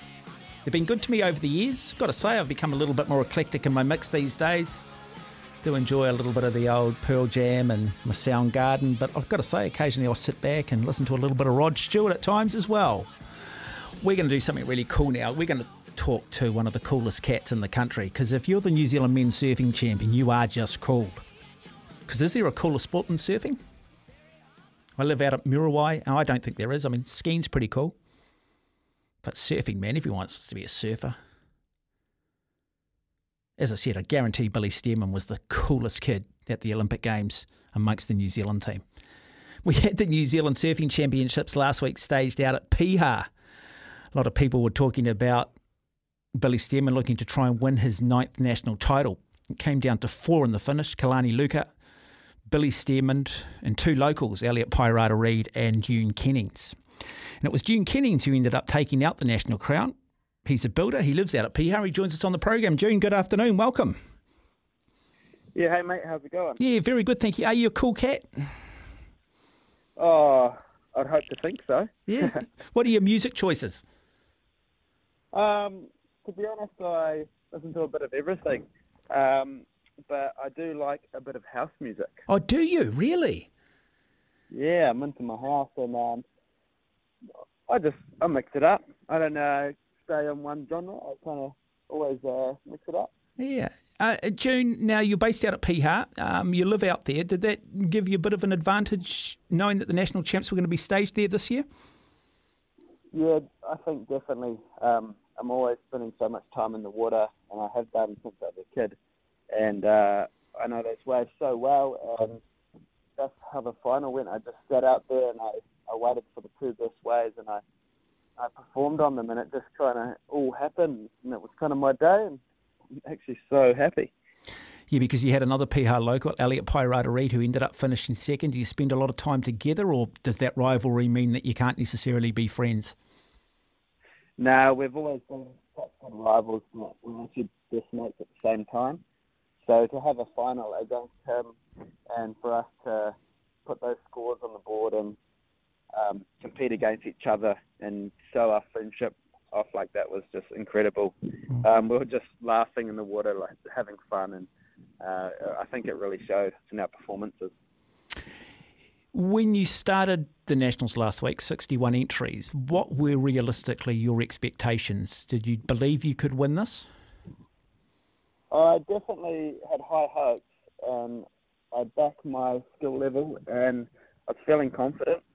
So, yeah, I was feeling like I could definitely be in the top four. Um, and then when I made the final, I, I felt like I achieved my goal and there was no pressure and I just wanted to go out there and have fun. And that's what I did. And I just got the good waves and um, it was my day. So I'm just over the moon. Now, your father won the National Surf Championships in 1990 and he won in Piha in 1991. Um, what did dad make of it all? Like father, like son, or do you get your talent from your mum?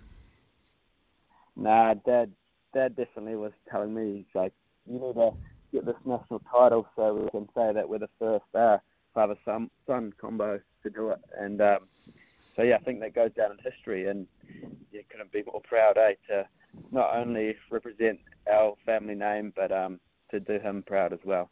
Yeah, it's a, it's well-known name in surfing. Ben Kennings, of course, your uncle. We do a lot with Ben, based in Whangamata, and his kids do well in the sport. And the Kennings name certainly well and truly etched in New Zealand surfing in more recent times, and clearly going right back to the 1990s. How much of an influence has your dad been in your surfing career? Oh, he's always had my back, and um, he's always got me to the surf contest when I was younger. Um, uh, when I was about 10 years old, he asked me what I wanted to do. Um, we were living in Auckland at that time, and I said I want to be a surfer. So we moved uh, to Whangamata, and we got a beachfront house, just a little rental, and I just surfed every day. And without him making that decision, I, I wasn't going to where I am today. Mm. And um, yeah, and is, is is your father your coach? Do you have a coach? Um, I don't necessarily have a coach. I've worked with a lot of people over the years. Um, lately I've just been kind of staying in my own lane and just working on myself. Um, I'm just training a lot and um, just working on my mental game. And I, I think all the confidence from my training and everything shined through this week. Um, and I'm just actually, like I said, over the moon. It's still sinking in, mate. I can't believe it. Now, good on you. And the fact that you're a builder, we spoke earlier today, you said you're out building a deck at the Piha Surf Club. The fact that you are a builder, that you do have outside interests, do you think that's good in terms of your life balance? Does that make you a better surfer? Or ultimately, would you just love to chuck it in and spend 10 hours a day in the surf? Well, I'd ideally like to be able to just go surfing for sure, but I think it creates a hunger and um, lot of work every day and earn an honest living. Um, you know, it adds fuel to my fire and to to bring it out and actually get the win, it makes me kind of back myself a bit more. And I think I need to take a bit of a step back and have a little uh, rethink about what this year is in uh, stock for me because now I'm the national champ. yeah, no, very cool. Now, have you spent a lot of time overseas trying to chase getting onto the world circuit and trying to chase some of these um, surfing tiers just below the world group? Um, I did when I was younger. I used to go to Australia a lot um, and compete over there in the Grom divisions, like the under 14, under 12, under 16. And then I've represented New Zealand a few times in South America. Um, but I actually suffered a bad knee injury when I was about 18. So I had a couple of years out of the water, and then after that, I just kind of got into um, a trade. I started painting, and then started uh, building after that. Um, so now I need to have, like I said, a rethink, and um, potentially this year I'd like to go overseas and give some contests a crack for sure. Ricardo Christie, um, as I as I mentioned, Billy Stairmand, uh, clearly very much focused on trying to make the Olympic Games, which will be held in Tahiti as part of the Paris Olympics. Is that now something in the back of your mind? Is that Olympic dream suddenly alive? Yeah, definitely. Like, um, I think I really needed this result to just uh, give me reassurance in myself, and I always I always knew I could do it, but uh, do it in the way I did and get the highest heat score in national final history, um, and to have that performance really makes me uh, want to chase it and put myself out there more, and I'm really good at that. The two waves that counted, the two waves that you scored big on. Did you know they were good waves when you completed them? Did you just think, "Wow, I think I just nailed that"? Yeah, so I think I caught a wave in the first 30 seconds of the heat, and I think I got like a three. And then I paddle out uh, to the lineup again, and then the other boys get waves, and they all drop big scores. And then I was like, oh, God, it's gone, it's going wrong. And then a wave came through, and it was a beauty. I got a uh, 9.25. And then uh, I was actually talking to my friend Elliot. He's like, "Did you get a nine, bro?" And I was like, "Yeah." He goes, oh, yeah, his next wave, he gets a nine, and then Billy gets a nine. And so I'm sitting up the back, and I like, okay, my next wave has to be a really good one if I want to do this. So I actually sat out there for about 10 to 15 minutes. And I just waited and waited, and all the other boys were catching waves. And then I got uh, a 9.9. And once I landed that last turn, I knew it was probably one of the best waves I've ever had uh, in a in a surf competition.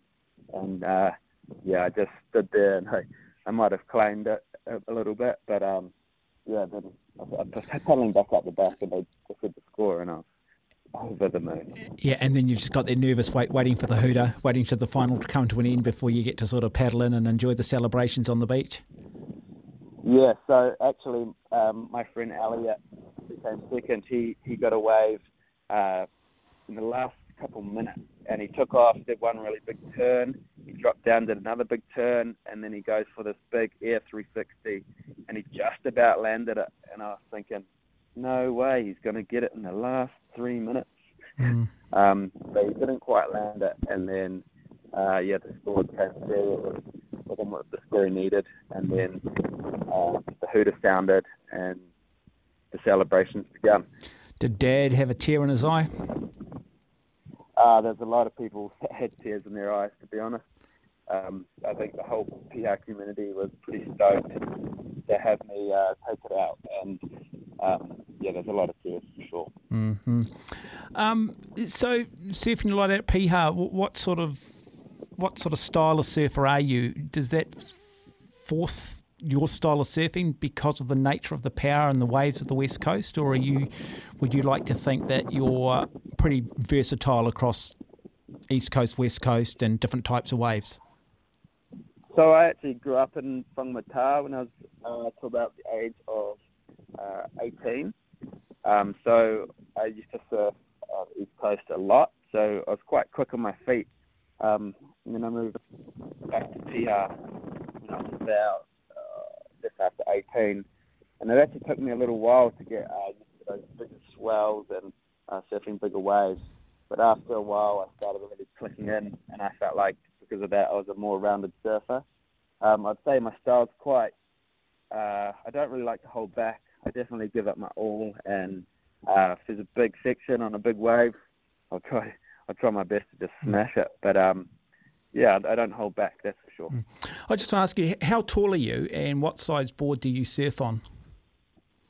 I'm five nine, and I surf about a five eight uh, long surfboard. Yep. Or five ten. Um, if it gets bigger, it just depends on the conditions. If um, you can go smaller, I'll sometimes ride five sevens, or sometimes I could ride a six oh if the swell's really up. Mm-hmm. Um, disappointing for Billy Stairmand. Um, how, how was he after the final? I mean, he's a guy that set the standard for a long time. Part of the reason why you guys train so hard.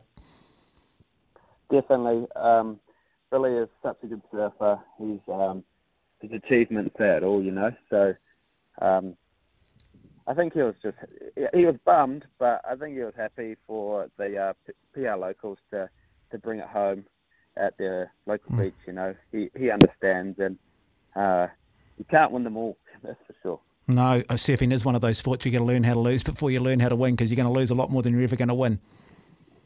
Definitely, and the ocean is uh, unpredictable kind of uh, energy, and you could be surfing the best, but not even catch a wave to show everyone how well you're surfing. So um, there's a lot of knowledge you need to know, and I think, like you said, uh, living in Piha and having that local knowledge really shone through um, last week. Now you're sitting or building a deck out there at the surf club at Piha. What's the conditions like today? Uh, it's quite it's quite nice actually. This morning it was like maybe six foot and offshore, but the sea breeze has come up. Um, but there's definitely good waves out there. To be honest, I haven't been watching it because I've been trying to get this deck done. Yeah, you don't want to whack your thumb with And the hammer, it- do it you? get- Nah, you kind of don't want to get uh, too sidetracked by in the waves because you just feel like you want to get out there. Yeah, now I, I live at Muriwai, which is just north of Piha. I say west coast, best coast. Do you agree? Yeah, I've had my best waves. Yeah, just shove, shove it into the east coast boys, eh? West coast, best coast, pretty tribal, isn't it? Yeah, I'm going to go with that. Yeah, good man. Hey, uh, Dune, lo- lovely to have you on the program, mate. Congratulations on winning that national surf title, and well done on joining your father, who won it uh, back there in the early 1990s, becoming the first father-son combination to take it out. Yeah, cheers, mate. And uh, thanks for having me on the show. I really appreciate it. And uh, yeah, hope you have a good day. Oh, yeah, just quickly, if you've got any sponsors, who are they, mate? Just throw it out there. Yeah, so um, I get looked after by Hurley, um, which is a surf brand. Yep. And then uh, Anderson Surfboards. Yep. Um, as well as uh, Sex Wax. Yep. And then yeah, that's it. No, very cool. Sex Wax, Hurley, and sorry, what was the name of your boards? Anderson Surfboard. Brilliant. Where are they based? He's a from uh, he's a from Natasha, Oh, brilliant. looking after me. Local, eh? Fantastic. Brilliant. And great credibility for him as well. Hey, lovely to have you on the program. I'll let you get back to that deck, my good man. Don't fall off it. Nah, I won't. Okay, we want you surfing all year. Yeah, definitely. That's the plan, mate. Um, I hope you see my name out there a bit more. No, brilliant. Dune Kennings, congratulations joining us here on the program here on SENZ. It is 18 and a half minutes after two. Uh, taking your calls on 0800 150 811. Is there a cooler sport than surfing? Is that the sport everyone quietly wishes they could do? There's no uncool surfers, are there? Big sport. I live out at Muriwai. I'm there a lot of nights. The soft top boards changed the game. Big community now. Everybody is taking up surfing. It's almost like sort of become the new golf. It was cycling for a while, and now it's become surfing. Soft top boards have revolutionised it. A lot wider, a lot fatter. Um, people can get up, people can stand. It's that adrenaline rush. But you've got to be careful, particularly on the West Coast. You do not want to confuse ability with ambition. Trap for young players. But a lot of good surf schools around now. Um, there is an etiquette in surfing, which you'll find out pretty quickly if you're amongst the best boys on the good wave. Um, but boy, what a healthy lifestyle too. I, I, am often asked, "Do you surf, Mark?" I said, "Well, my kids do, but I'll go out there." Um, but no, I'm not a surfer as such. We've got a lot of surfboards at our house though. Um, but I do find it quite medicinal. There is just something nice just to lie out the back on a surfboard or body surf. Uh, but just be smart too. You know, do your homework. YouTube is a great resource these days in terms of just understanding some of the etiquette or maybe learning some technique. Never ever take your leg rope off, get yourself into trouble. Always have a flotation device. 20 minutes after two, you're listening to SENZ. You can text us here on the Tempur Bedpost text machine on 8833.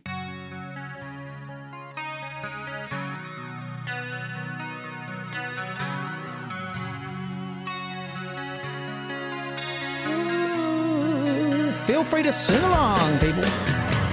I'll sing one, you sing one. This is Live and Let Die, but we should have Heaven's Door.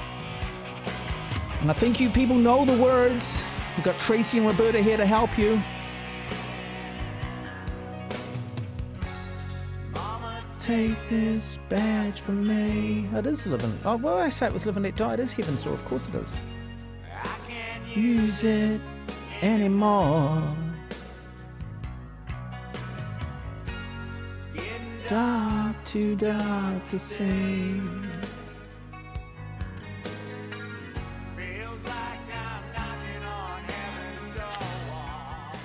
Gull fueling your mission all year round. I've got to say, we've got a Gull station in Kumeu, and it is my default setting when it comes to filling up my car. So I do encourage people, if you just want to save some money, you want it to be efficient and effective, in some tough economic times, do check out Gull, fueling your mission all year round. Now, we were supposed to do a TAB cross earlier today, but we didn't. Um, for some reason, just had a few technical issues. Um, but I, if, if look, download the TAB app today.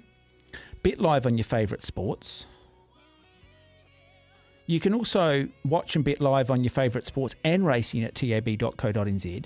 The one thing we do say, and we genuinely say it, please gamble responsibly. You've got to be 18 years of age and over. Okay? Great tune, isn't it? Bob Dylan, and then these guys made it their own. One of the great concert anthems because you get to sing along.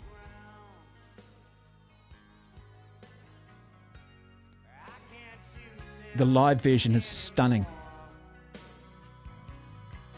think it was from a concert in Paris in about 91, 92. You are listening to SENZ anyway. It is telephone numbers 0800 150811. We've um, sort of gone along a little bit of a theme today just on rogues, villains, athletes that we hate. And what defines hate, what defines a villain. Hate, I think, as someone alluded to, is someone that makes seriously dumb decision in their life that actually, you know, like taking somebody's life or um, committing a heinous crime. Villain is probably we love to hate them, but if they're playing for us, we just simply love them. A lot of people saying Steve Smith. This text here I hate Steve Smith, everything about him. The neurotic fidgeting. The claiming victimhood every time he's out. The punishing social media, but most of all, that he pretends to be a great guy when he's a self interested, cheating weasel. Don't hold back, Steve. David Warner at least owns the fact he's a rogue and doesn't pretend to be better than he is. No, look, Dave, he is what he is, isn't he? Davey Warner.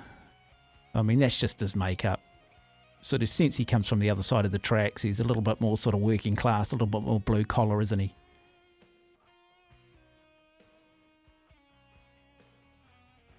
Um, but yeah, you've got to have rogues. Got to have your McEnroes. So who are they? Have we ever had any here in New Zealand? Jesse Ryder, I guess, was a lovable rogue, wasn't he? But was he a cheat? Did he ever of no? Never. Have we ever had anyone that's really gone out of their way in cricket and cheated? I mean, we've had a couple of um, people that have been accused of match fixing, and you know they tried to get Chris Cairns, but he wasn't found guilty at all of it. But and then we of course had Lou Vincent, who was banned for life for it, and I feel a little bit for Lou Vincent because I think he was probably easily influenced, and I think he was in the wrong place at the wrong time. But I'm just trying to think, what's our What's our most scandalous sporting moment, Kieran? Can you think of our most scandalous sporting moment, or are we just a bunch of do-gooders, mate? I think. Are we just are we just nice, nice people, and we've never really crossed that line? I mean, you can make a list for the Australians, can't you? Yeah, I think Lou Vincent was the first one that did come to my mind, just because we were on the topic of cricket there. Um, look, I think yeah, we've we've had a quite a few over the years that have obviously been debunked, but I think we're in the grand scheme of things, considering how good we are at sport for being such a small nation, I I think we've stayed quite clear. Yeah, someone mentioned the John Ashworth situation um, back there against I think was was it Gareth Evans? No, not Gareth Evans. Um, sorry, um, the great Welsh halfback. I'm just trying to think. Someone might be able to tell us. Andy Hayden throwing himself out of the line out for us to win the Welsh Test in 1978. Kicked the penalty. Um,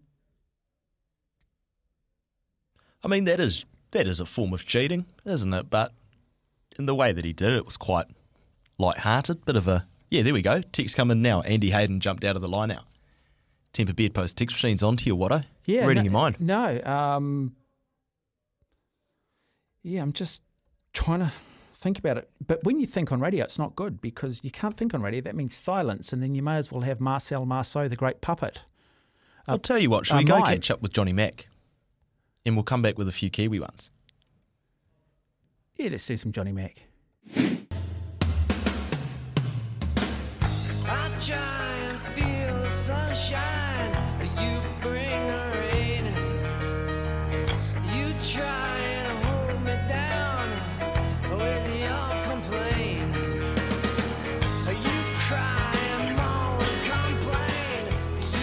27 minutes away from three. It's interesting when you go back and you look at the Andy Hayden moment, throws himself out of the lineout, and Brian McKechnie kicks the winning penalty. Then we get the underarm incident in 1981, which we hated. And who faced the underarm? Brian McKechnie. Unbelievable, isn't it? Two of the great controversies, and Brian McKechnie indirectly is involved in both. I think the referee for that 1978 Welsh Test tried to come out later on and say, no, no. Uh, the hooker um, did something illegal in the line out, and that's what the penalty was for. And I think if you Google that, you can Google it, but the Welsh will always have you believe that it was Andy Hayden cheating. 26 minutes away from three. We didn't even have a French referee that day, did we? Uh, let's go to the phones. Hi, Graham. Oh, g'day, Mark. How are you? Good, thanks. Yeah, JPR Williams was the one that Was John it? Ashworth. Yeah, JPR Williams. My apologies. Yep. Okay. No, no, that's all right. No, he played playing for Bridgend Yeah. against the 70. It was the same tour as Andy Hayden did the jump and and the you know um, so would have been yeah, that the, the great um, the, the um, Grand Slam tour Graham Mourie's team. Yeah. Yeah, it's interesting though, isn't it? Because that they love to highlight all the um, love to highlight all the cheap shots from the All Blacks, but I never heard the All Blacks sort of complaining too much about the cheap shots that were always put on them.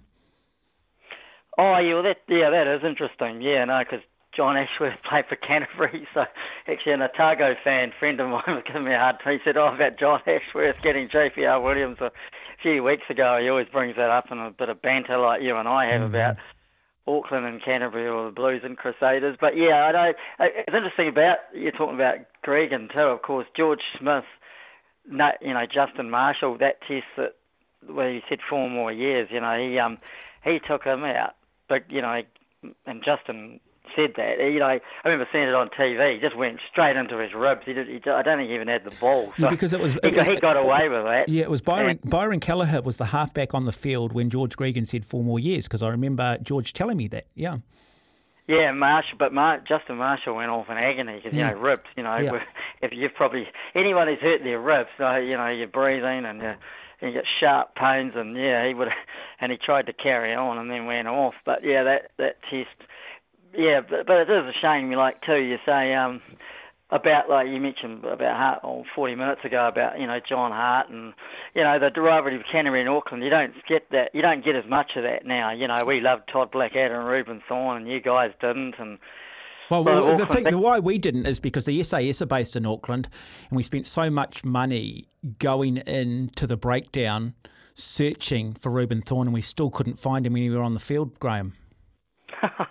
oh I no, he's doing so much work. He was the the the ultimate engine room player. Mm. And uh, Talk it up made a lot however of- you want, Graham. of- You, you, you talk it up however you want, my good man.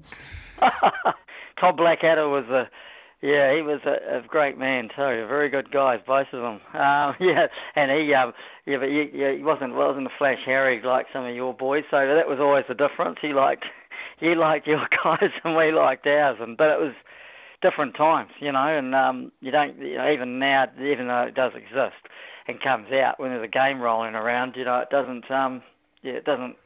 Uh, yeah, I mean, people like that. Like, you know, even someone said to me the other day, you know, oh, it's not about Super Rugby, it's about the World Cup. Well, Mm. then, you know, that's you're putting you're putting all your eggs in a very flimsy basket, aren't Very, you? very flimsy basket, and it's not a good basket to put all your eggs into. I mean, let's be honest, mate. I, you know, the, mate, as much as you guys probably hated it, there was a lot of things that we hated at the time when, you know, the Crusaders got above the Blues. But, you know, Carlos Spencer, mate, he was good for rugby. He was good for the rivalry. He was good for Canterbury. He was good for Auckland. You know what I mean? It's, it's just. Yeah, I mean, it was worth turning up to, wasn't it? You know, Canterbury- Can, Can, Crusaders love to try and rub our face in it and trying to rub, you know, and at the same time, uh, you know, Auckland just wanted to go down there and sort of shove it up here, but it had just such a high level of engagement. Oh, it did. You know, and there was a rivalry with him and Andrew Mehrtens, and that was a, a real rivalry. And uh, Mm. Andrew, you Andrew, and- Andrew, Andrew, who never heard of her? no, oh, Carla Spencer. is it? Oh, they're calling your stadium. Carlos, oh, Spen- no, Carlos no, Spencer no. Field, Carlos Spencer Field in Christchurch. Well, yeah, well, you have to put a submission into Phil Mauger. You Yeah. I, I wish you luck on that one, but you know, but it was a good rivalry, and you know, it, it got everyone fired up. But you know, you see footage of that, even from the 1990s. Well, do you remember? think, do you remember "Gee, someone, someone's just texting here. Richard Loe broke the nose of Aussie Paul Carozza. Uh, Yeah, that's right. Yeah, yeah, and then he had the eye gouging incident. yeah, he's playing for Waikato then, of course. But yeah, he did come back to Canterbury, Richard Loe. Ma- I- maybe the saddest one regarding a rugby player, probably when you look at the way it played out later in life, uh, might have been Keith Murdoch. You know, um, yeah, you know that that that, yeah, you, you say you punch a security guard or whatever, but yeah, the impact of that decision to send him home ultimately changed the course of his life in a in a really tragic direction. Oh, exactly. It was. Yeah, it was a. Yeah, he was a.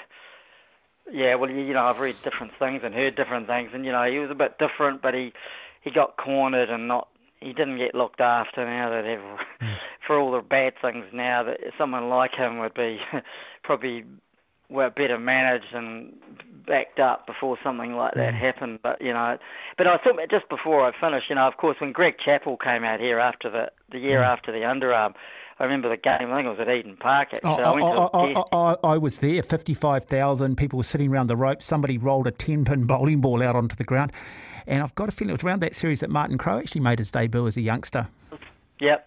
But that was yeah that but he was the ultimate villain in that series and you know I remember at Lancaster Park he got a hard time and but seeing it on TV the bowling ball that was hilarious yeah but it was um oh Lord Ted I think was up in the stand at it, on the terrace uh, the, you know in your um the cheaper seats at Eden Park but yeah but he yeah he became the ultimate villain because that was a, a year later or not even well yeah it was a you, year you, later you- imagine Nick Kyrgios came out here and played. It'd sell out in two minutes, wouldn't it? The tennis.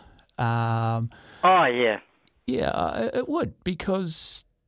Yeah, we, we like, as I say, man's defeats are on the front pages of the newspapers, man's victories are on the back. It's because we like a bit of a train wreck. It's because we like a bit of adversity, Graham. Exactly. No, but now it's all about you know control, um, about blandness and sameness, and you know, boring, um, and, and, and and trying to make out that we as mankind don't like flaws and that we're all perfect and that we're of the highest moral standing and how anybody break that code, and it's just dumb, dumb sports marketing. yeah, and that's what you get. People not going, and it's just well, we've talked about it many times, but yeah, uh, but yeah, the, the tennis does still throw up because it's a, a very individual sport. Hmm. It, it'll always throw up those sort of characters, you know, and they um, that, and that's one of the great things about tennis, actually. Mm. Hey, Graham, lovely to have you on the program. Always enjoy talking to you, mate. You always bring a uh, real level of intelligence, and and that's a lot coming from a Cantabrian, mate. It really is. That's really is coming from a Cantabrian. Is it? uh, it true down there? The family tree's a straight line. Is a bamboo shoot? No, we should probably let Graham go anyway. Just having a joke. Just having a joke. The village of the damned. Have some fun. Can't have some fun anymore, can we? hey, someone texting about Simon Poelman. Now, Simon Poelman was one of our best ever decathletes. Got fourth at the, fourth at the World Track and Field Championships. There was always murmurings around drug use, and he was actually asked, and he never really gave a definitive answer either way. But um, putting that to one side, after his career, he was caught importing teddy bears that were full of ecstasy, and he actually did three years in jail. So, a villain or just a guy who did stupid stuff, highly intelligent Simon Poelman. I love this one. The Tana Umaga tangle on, on, on Brian O'Driscoll. Bloody moaning lions. Yeah, Brian O'Driscoll, so overrated as a player, so overrated. Not even in the same class as Umaga, as Bunce, as Bruce Robertson, as Joe Stanley. But he played for Ireland. He played against England and the Northern Hemisphere sides. And he actually had a sidestep, which was something not seen of in the UK. So he must be the greatest of all time. Never did anything when he played us. 17 and a half minutes away from three. You can text us here on the Tempur Bed Post text machine, 8833. You can phone the program at 0800 150 811.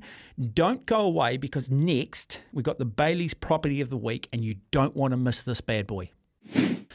Our Bayleys property of the week. Now, this is a picturesque 202 hectare grazing property located in the strong community focused Elsthorpe district, which is in the Hawke's Bay. Now, it's brought to market by Tim Wynne Lewis and Tony Rasmussen by Bayleys Havelock North.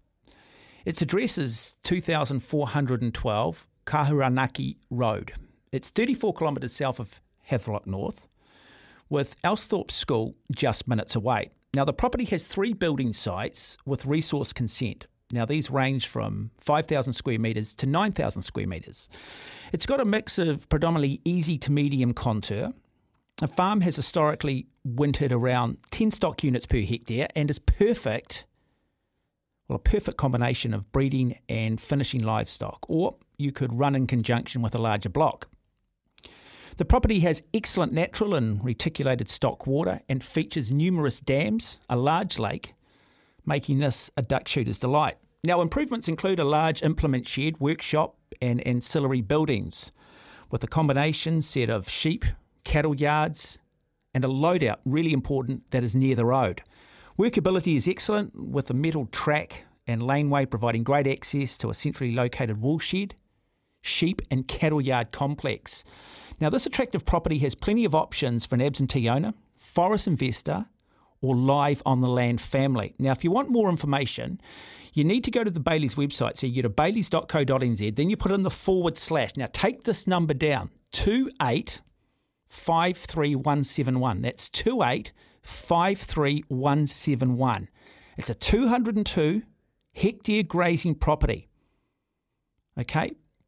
It is south of Havelock North, 34 kilometres. You've got the local school, Elsthorpe School, three building sites, as mentioned, a mix of easy to medium contour, historically wintered around 10 stock units per hectare.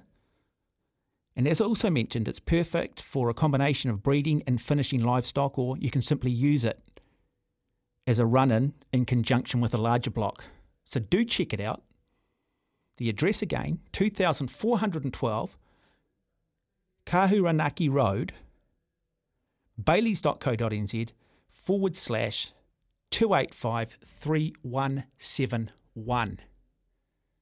3171. Gotta say, sounds like a bloody good lifestyle property, really good business opportunity. What a beautiful part of the country. Gotta say, love Havelock North, love the Hawke's Bay. It is coming up to 10 minutes away from 3 o'clock. We're going to talk some cricket on the program after 3. Bharat Sundaresan, Sundaresan, Bharat Sundaresan. Am I saying that correctly, boys? I don't think I've spoken to Bharat before. Yeah, Bharat Sundaresan. Brilliant. Bharat uh, Sundaresan. This guy is cricket. He knows everything about cricket. We got the Black Caps in action tonight. First one day international against India. Just won the series against Pakistan. Can we beat the Indians in India? Do we take in three spinners again? Or does that just a mouth-watering opportunity for the Indians?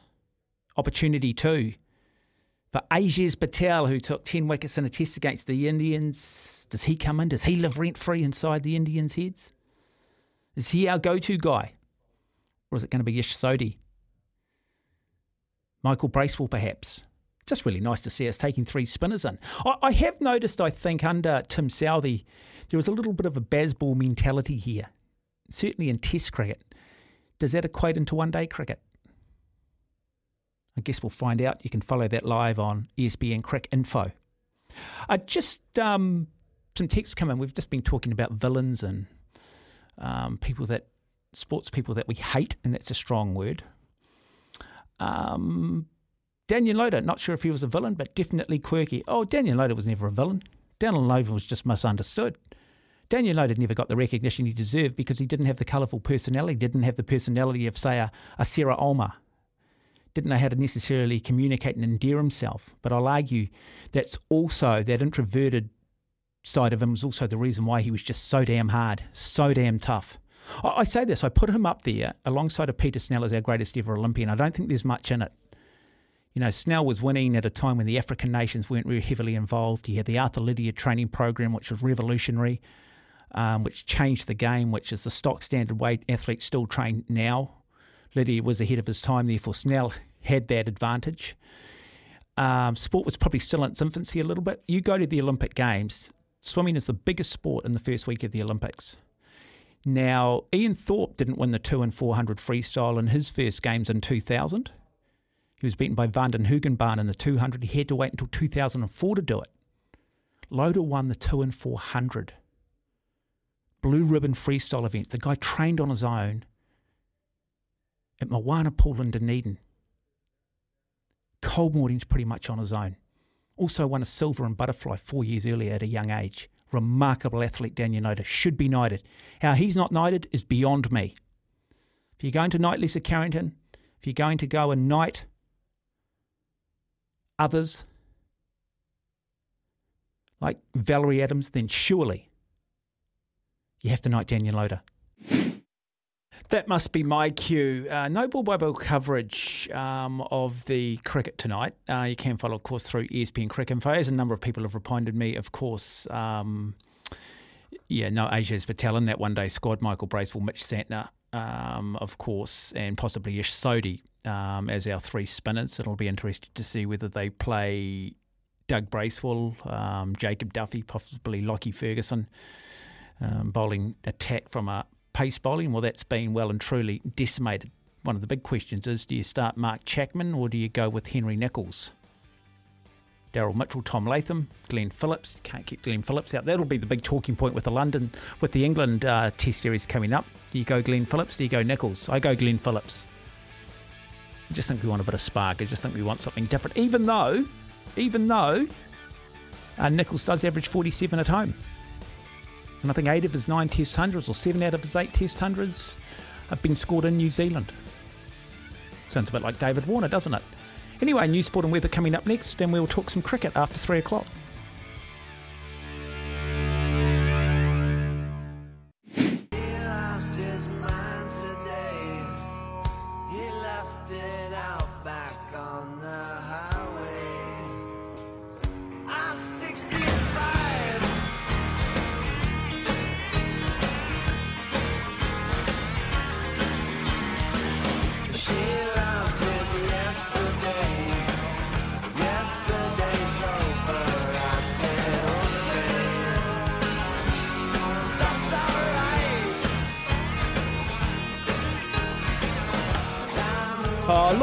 He is just moving. He's loving his gunners. He's loving his Use Your Illusions 1 and 2. He's a good man. We've got him all pumped. Yesterday, we very much went down Nirvana. I'm thinking maybe tomorrow, maybe tomorrow we could do some Chris Cornell. Um, I would love my Ronnie James Dio. Best album, best album is one of the dark horse albums of all time. I'm often asked what my favourite albums are, and I have to go Appetite for Destruction from Guns N' Roses first. Um, Temple of the Dog, but there's a band called Rainbow. The album's called Rainbow Rising. Ronnie James Dio on vocals, Ritchie Blackmore on guitar, Cozy Powell on drums. Just one of the great underrated albums of all time. Google it. Google it. Um, Bharat Sundaresan joins us on the program. Mr. Cricket himself, a bit of a, a connoisseur when it comes to all things cricket, joins us out of Australia. Afternoon to you, Bharat. Welcome. Afternoon, and I can't believe you didn't say Rust in Peace by Megadeth. I mean, that has to be the greatest album of all time, all genres included. That is brilliant, Bharat. I was going to ask you, and I don't have to ask you because you jumped in, you read the situation, and you named something. Brilliant. Love it. Uh, no, no, thank you so much for for, for having me. And uh, yeah, I mean, I might love my cricket, but uh, yeah, metal music comes first. hey, okay, so we've got New Zealand taking on India in a, a one day series. How do you beat the Indians in India? uh, it's, I mean, uh, it's interesting. I mean, India have this indomitable record when it comes to Test cricket. Uh, what they've lost just two Test matches in the last many many years. Uh, but when it comes to one day cricket, uh, uh, yeah, I mean they can blow hot and cold at times. Uh, and, but yeah, I mean they they're just coming off this uh, uh, great series win, but also uh, you know the return of Virat Kohli uh, to that scary batting form that uh, we thought will never go away a few years ago.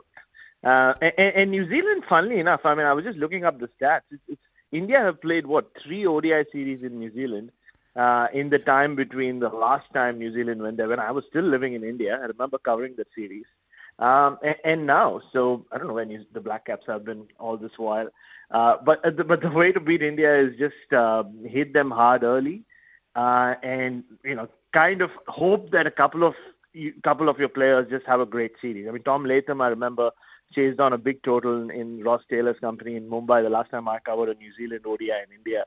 Uh, so they need something like that. I mean, mm. and to start off the series in that fashion. Mm. Virat Kohli, obviously, you know, one of the highest profile cricketers in the world, very much the focal point of this Indian team. Um, you've got to get him under control early. You've got to try and get him back in the pavilion. Is there a weakness with Virat Kohli? Is, is there a way you can exploit him? Um, I mean, uh, for for the longest time, it was just not to say anything to him, not to get him. Uh, he he's almost one of those sports persons, right? Like who who needs to be in that heightened sense. Uh, all his senses needs to be heightened to that level where he gets gets into that zone when he just has nothing in his mind but to but to beat you, to be, get the better of you.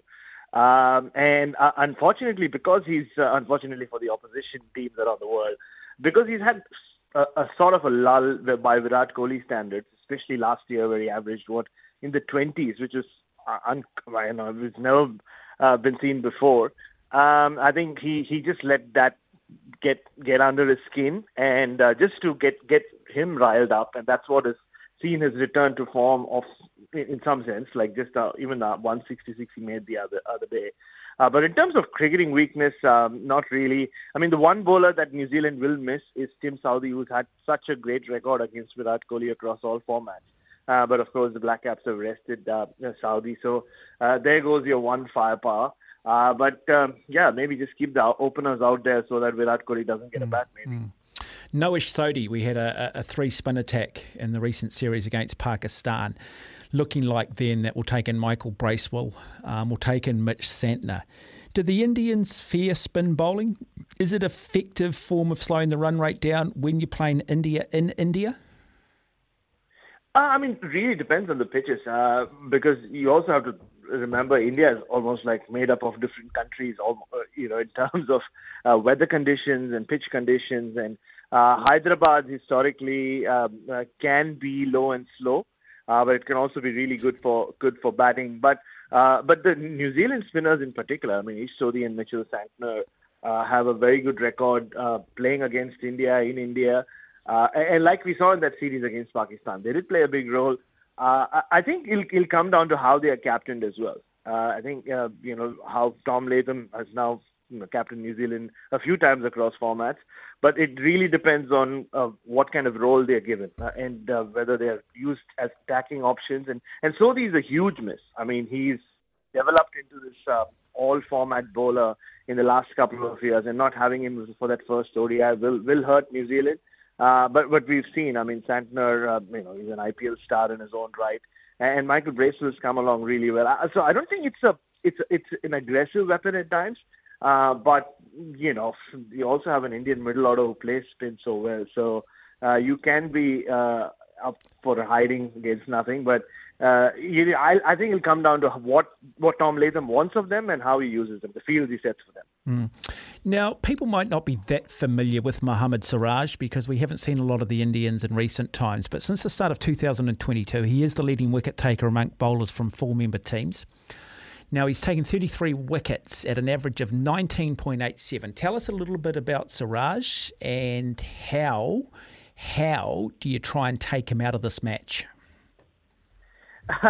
no, I mean um, it's a fascinating story. I mean, he comes from very humble uh, uh, uh, beginnings. Uh, you know, he uh, literally, like you know, cricket was was his family's way out in a way of uh, kind of just changing things around for not just him but everyone else around him.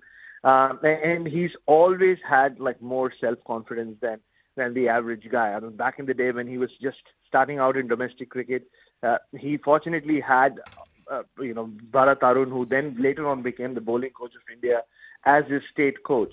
Uh, and they kept contact, and he would keep messaging Bharat Arun saying, "Look, I'm good enough. When are you going to pick me for India? When are you going to push my name for India?" Uh, and we uh, saw him really make an impression on that Australia tour two years ago when, um, when India came here and famously won that Test series and won at the Gabba uh, where because of so many injuries, Mohammad Siraj just went from debuting in his second or the second test of the series to becoming the senior most bowler in the fourth test of the series, and that's where he really came into the limelight. Um, he's uh, uh, really developed his white ball skills in the last uh, 18 months or so. He used to be very expensive, uh, but he's also one of those bowlers, uh, uh, uh, Mark, who just finds ways of taking wickets. Um, so, I mean, it, the one thing teams have done against him, even in the IPL, is to really go after him early on uh, and put the pressure right back on him. I mean, that's the only way out. Because if you don't, he has the knack. He has. He can seam the ball around. He swings the ball around uh, to get you out in many different ways. Mm. Okay, we talked about how effective New Zealand spin bowlers might be, and you mentioned the fact, well, it will come down on the pitch preparation. This game has been played in Hyderabad. Is there a lot of variation based on the geography of India when it comes to pitches, or are they all a little bit the same? And if that is the case, describe the type of pitches you get in India. Oh, I mean, they're, they're really different, especially in this time of the year. It's February, so you're kind of nearing the end of winter. Uh, and if you know anything about the geography of India, like so, even if you compare two major cities like Delhi and Mumbai, uh, Delhi would be like three, four degrees right now.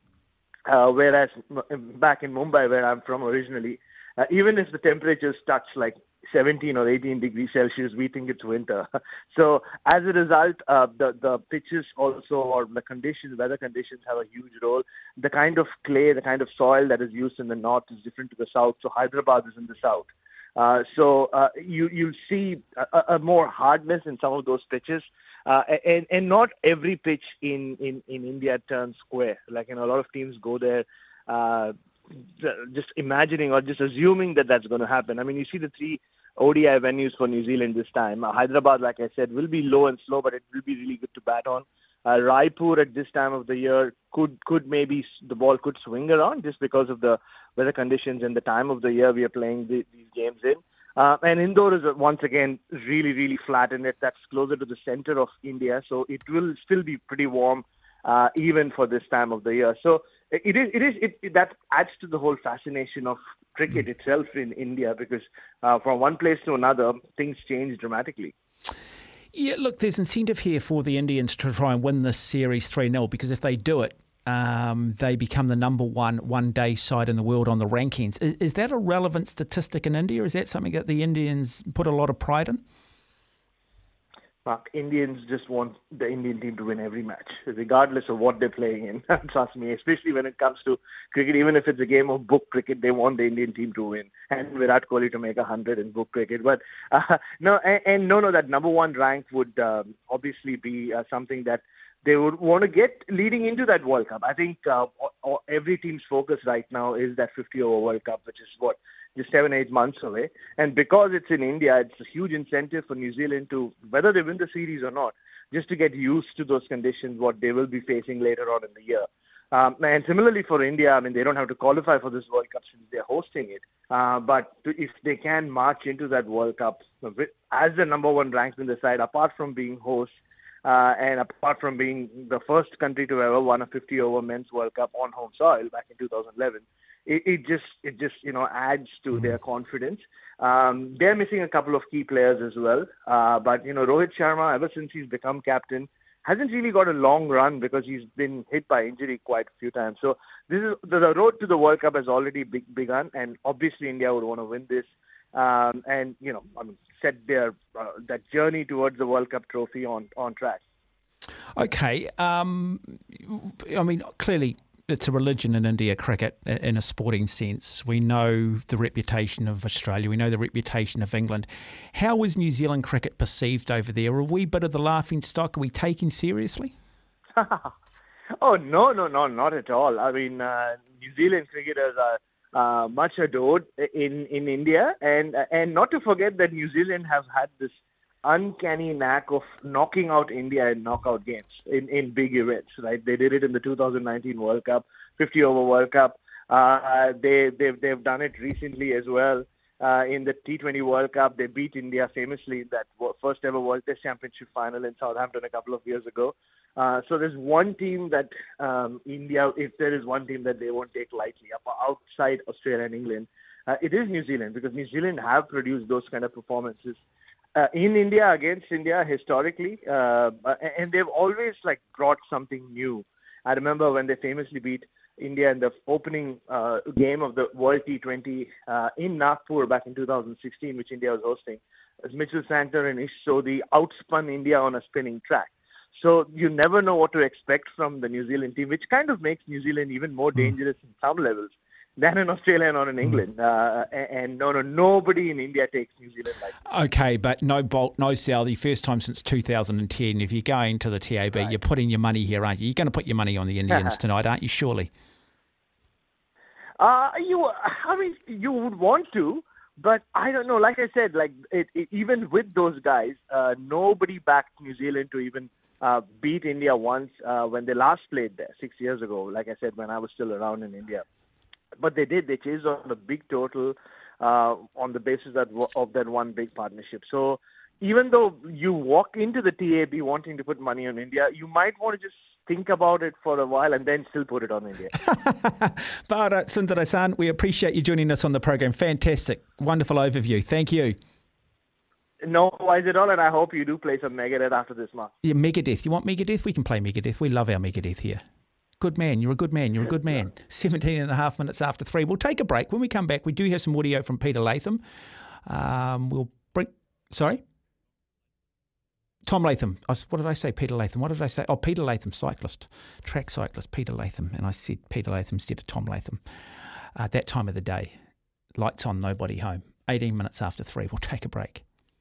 Big fella, it's Watto in the house. Uh, Mark Stafford will be back on deck next week, still with me for a couple more days. Uh, I really enjoyed talking to Bharat Sundaresan. Now, the boys told me that he's sort of like the Indian Jesus, and they showed me a photo of him because clearly I haven't met him. And yeah, he does. He's got the sort of the Indian complexion, but he's got sort of the long hair, and you could imagine him sort of walking around Jerusalem in sort of clothes, and you could call him Jesus.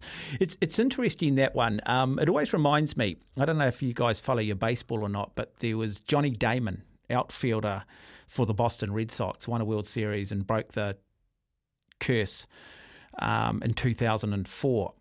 Um, 2005, and then he did the thing that you just don't do. He goes and signs with the Yankees. You just do not go from the best Boston Red Sox to the Yankees. It's like going from Liverpool to Manchester United or Manchester United to Liverpool. Great sign when he comes back and comes back into Boston. Uh, in the crowd there at Fenway Park, Johnny Damon, because he had the long hair and the beard, and he did look like Jesus. And so there was this great sign: looks like Jesus, acts like Judas, throws like Mary, drinks like Noah. And I just thought that was brilliant. Looks like Jesus, acts like Jesus, Judas, throws like Mary. You couldn't get a more derogatory statement to send him a message that you're basically a turncoat, that you're basically a traitor. Right, let's continue our cricket theme here. Let's hear from New Zealand one day wicketkeeper Tom Latham on the eve of this first one day international between the Black Caps and India. The cricket that we played in Pakistan was was really good. Obviously, somewhere that we'd never toured before, haven't toured for, for a long time, and to, to come off a series win there where it is difficult to to play was really nice. And uh, I guess for us coming here, it's just about trying to adapt to conditions as best we can. I think um, the surfaces here will potentially be a little bit better than than what we had in um, in, in, Pakistan. So um, just trying to stick to stick to our plans as best we can, and, and yeah, and I'm, I'm, sure it'll be a, a, competitive series. I think every time we, we play India, uh, you know, it's always a competitive series. So um, yeah, we're looking forward to, to what's coming up. Yeah, as you said, this is our sort of last opportunity um, to, to play in these conditions before the World Cup in, in October and November, which uh, you know isn't too far away. So. I guess for us, it's trying to uh, take as many learnings as we can um, for, from these conditions. Uh, as I said, we're lucky, lucky enough where most of the guys have played uh, in, in these Indian conditions before. So, um, yeah, I don't think we've played a one day at um, any of the venues that we're that we're playing at. So, um, I guess for us, it's trying to yeah get used to the conditions and get and familiarise ourselves with different surfaces that we may be faced with uh, during the World Cup. As I said before, we're, we're lucky enough where we've played these guys. Um, you know, played India a lot, whether it be here or back home over over recent years. So, um, yeah, as I said, we we plan for all these guys. We do our scouting uh, as best as possible, and uh, and I guess talking to guys that have played played them before, whether it be in the IPL or uh, in different series, in terms of um, you know trying to read uh, you know their different deliveries. So um, yeah, we'll certainly do be doing our best to.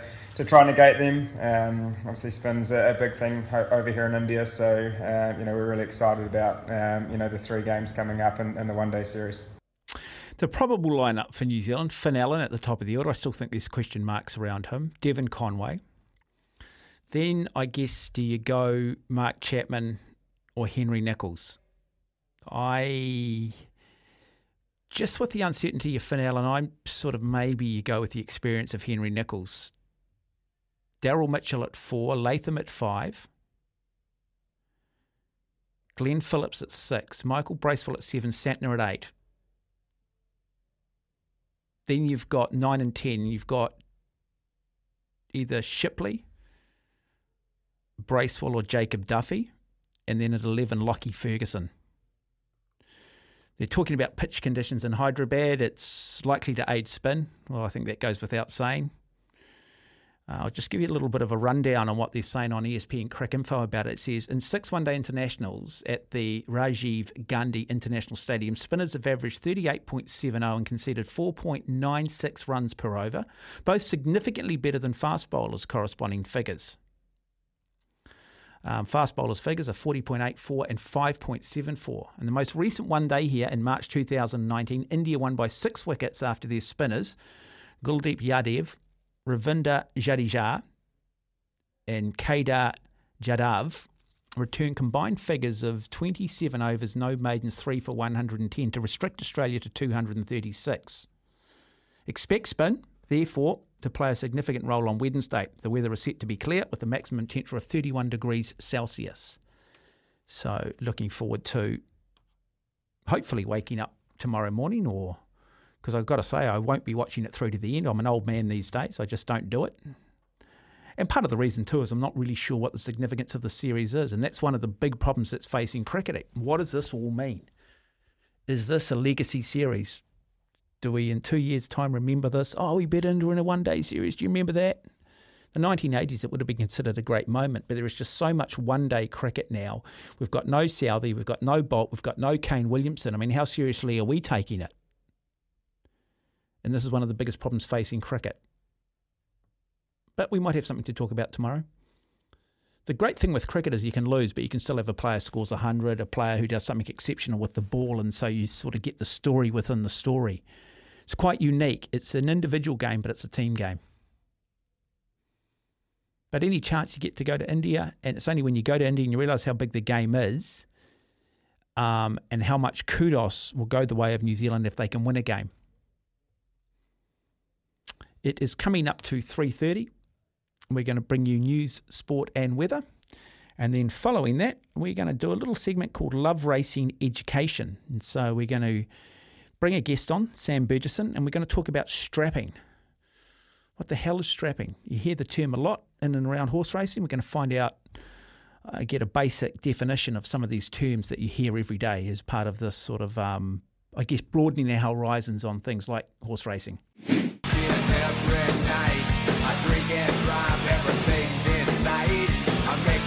Appetite for Destruction, largest selling debut album in history in the United States, 30 million copies, very much being the backbone, big part of my life. Great tune, great song, not a bad song on it. Scary thing is, when you come out with an album like that first up, where do you go to? How do you better it? Pearl Jam did 10, they managed to evolve. Guns N' Roses, Illusions 1 and 2, GNR Lies, managed to continue it, do it differently. You don't want to be that band I think Counting Crows are a little bit guilty of it with August and everything after. You just come out with a stunning first up album. You go, hey, where do we go? How do we build on that? Tough to do. Be careful what you wish for. anyway, we're going to educate and update and educate myself and all things racing. Sam uh, Bergeson joins us on the program. Sam, good afternoon, morning, welcome, evening. How are you? Yeah, good. Thanks. Um, thanks for having me. No worries. Now, how would you define your role within racing? Um, so I'm the assistant trainer for um, Te Akau Racing, so for Mark Walker. Okay, and you have been what they call a strapper. Yes, yes. So um, sort of um, worked in racing my whole life, um, and yeah, so strapped um, and looked after horses, yeah, for for a long time. Okay, what is the purpose of strapping? What, why do you strap a horse? And we're not talking about whipping a horse. We're talking about clearly like a sports person, basically putting sports tape on them. So, so yeah, so so strapping on race day, um, sort of uh, just the role of sort of taking care care of the horse. So um, you sort of um, go through the normal routine in the morning, um, and then you'll sort of put them on the float, travel with them, um, go to the races, um, give them a shampoo, make sure they're all nice and tidy, presentable, um, and sort of walk them around before their race, warm them up a little bit, um, settle them up um, with the trainer, and then you're sort of um, into your sort of pre-race routine. So out in the birdcage and the jockey's on, so, so, um, they'll race. So, so this has got nothing to do with putting tape around their joints or anything, a strapper. See, that's what I thought it was, and that's the reason why I threw to it because this is what I'm loving about it. So, really, you're um, you're pretty much the manager of the day of the horse. Is that what you're saying? Yes, yes, yep, for sure. So no, not some some um, horses will get their um, so some, some joints wrapped in case they sort of um, touch them or sort of hit them with their other legs or things like that. Um, but yeah, it's more to do with the yeah, the, the actual um, day-to-day care of the horse. Yeah. And it is every horse, I'd imagine, has got its own personality. So, therefore, as a strapper, do you have to adjust the way you do things on the day to ensure that the horse is relaxed, that the sure that the horse is calm, that it's going to be that coiled spring when it, uh, it does, you know, get out of the blocks? Yeah, for sure. It's um, they definitely are um, not one and the same. Um, some horses um, get there and they'll they'll just go and uh, um, we call them the tie-ups, where they um, where sort of tie them up and saddle them and things, and they'll just fall asleep. Whereas some will like to sort of be walked and like to be kept busy. Um, some of them are are thinkers; they sort of worry about a lot of things, and some of them nothing worries them. So, um, yeah, like like like you say, they're all different, um, and you sort of just um, you sort of get to know them at home and um, sort of work take it from there and just do things, just do little um, little things that just just to keep them happy and to keep them as relaxed as possible. Okay, so I'm going to ask you this then. So, what separates a, a good strapper from a brilliant strapper? Um, well, I think a brilliant strapper really knows their horse. Um, like I say, you, it's all about sort of trying to make them conserve as much energy for the race as possible, and that's sort of by keeping them happy and relaxed um, and and just comfortable. So, look, I think a really good strapper sort of will know their horse well, um, and then out in the parade ring as well, sort of just keep him out of trouble, keep him nice and relaxed. Um, and normally, if the strapper is nice and relaxed, the horse is relaxed. They're sort of looking looking to you for reassurance. Um, obviously, it's sort of a big occasion for them. They don't go to the races every day, so um, yeah, it's just sort of guiding them and, and making their trip as happy as possible. Uh, look, I'm going to ask you this, and it's going to sound like I'm taking the mickey or I'm not being serious, but serious question. When you've got them in the float or when you're with them, do you play any certain types of music? I mean, do, horses have an affinity for music, or is it is that just a dumb question? No, it's, it's, it's sort of funny. Like, um, like at the races when they hear, like, say, the announcer speaking or whatever, that'll sort of spark them up a bit. So sometimes, like, say if the races are at Matamata, because we have a stable at Matamata, we'll leave the radio on um, and leave the music up loud, so they sort of listen to music, and that sort of they're sort of used to that rather than like sort of different noises and things like that. And sort of when you're leading them around as well, um, this might sound weird, but you sort of talk to them because they sort of Yeah. it's sort of reassuring for sort of even both of you, I guess. No, I was going to ask you that about horse whispering. We've all seen that sort of movie. We've all heard about the term. But when you're there in the floater with it, you know, whispering in the horse's ear or talking to it, I mean, how much science is in that? How how much truth to say horse whispering in terms of that relationship with a horse? Yeah, I think um, I think it's yeah, sort of uh, the tone. I think um, I I think it is it is sort of proven. I wouldn't know the exact science behind it, but yeah, it's more the tone and like yeah, I think it's it's quite it's quite a big big thing for them the races. Like there's a lot of people, like a big crowd, a lot of noise. Um, so yeah, some people probably don't believe in it, but I think yeah, for sure, it's definitely reassuring and just just trying to keep them nice and relaxed. Mm. Okay, wh- what about when you've got them in the float or you've got them in the stables or you get them to the particular track? In terms of the ambience, in terms of the stables, is there a, is is it bright lights? Is it darker? It, does it come down to the individual horse? I mean, all of those little idiosyncrasies, all of those little subtle things. Do certain horses prefer a different type of environment than say others? Yeah, for sure. Yeah, um, like we said earlier, they're all, they're all different. Um, obviously, um, the Karaka Million's coming up on Saturday night, and it's probably probably the biggest night, um, afternoon and night in racing. Um, and there will be a lot of sort of flashing lights, lots of crowd, lots of music.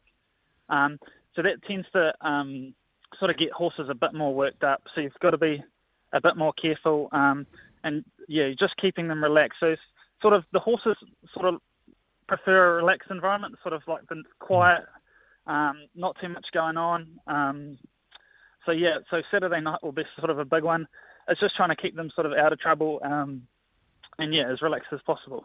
Yeah, Sam, I was going to ask you that. Look, I come from a sort of an endurance sport background, and I always say you've got to show your body in training what happens on race day. So, if you're going to race at six thirty in the morning, get used to training at six thirty in the morning. You've just, and I know you touched on a little bit earlier with having the radio going at the stables and stuff, but you've said the fact that there's bright lights. Suddenly, this is a different environment for the horse. It's greater than the sum of its parts on Saturday night.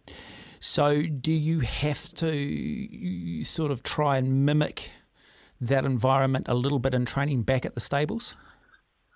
Yeah, sort of in a sense. So we have to work them early morning. Um, so that's probably not replica to race day, but they go to like say they'll have things that we call jump outs, which is like a replica of a race, and then trial races as well. Um, and then obviously race day is sort of on Saturday. It's a, um, sort of like a grand final for a lot of these horses.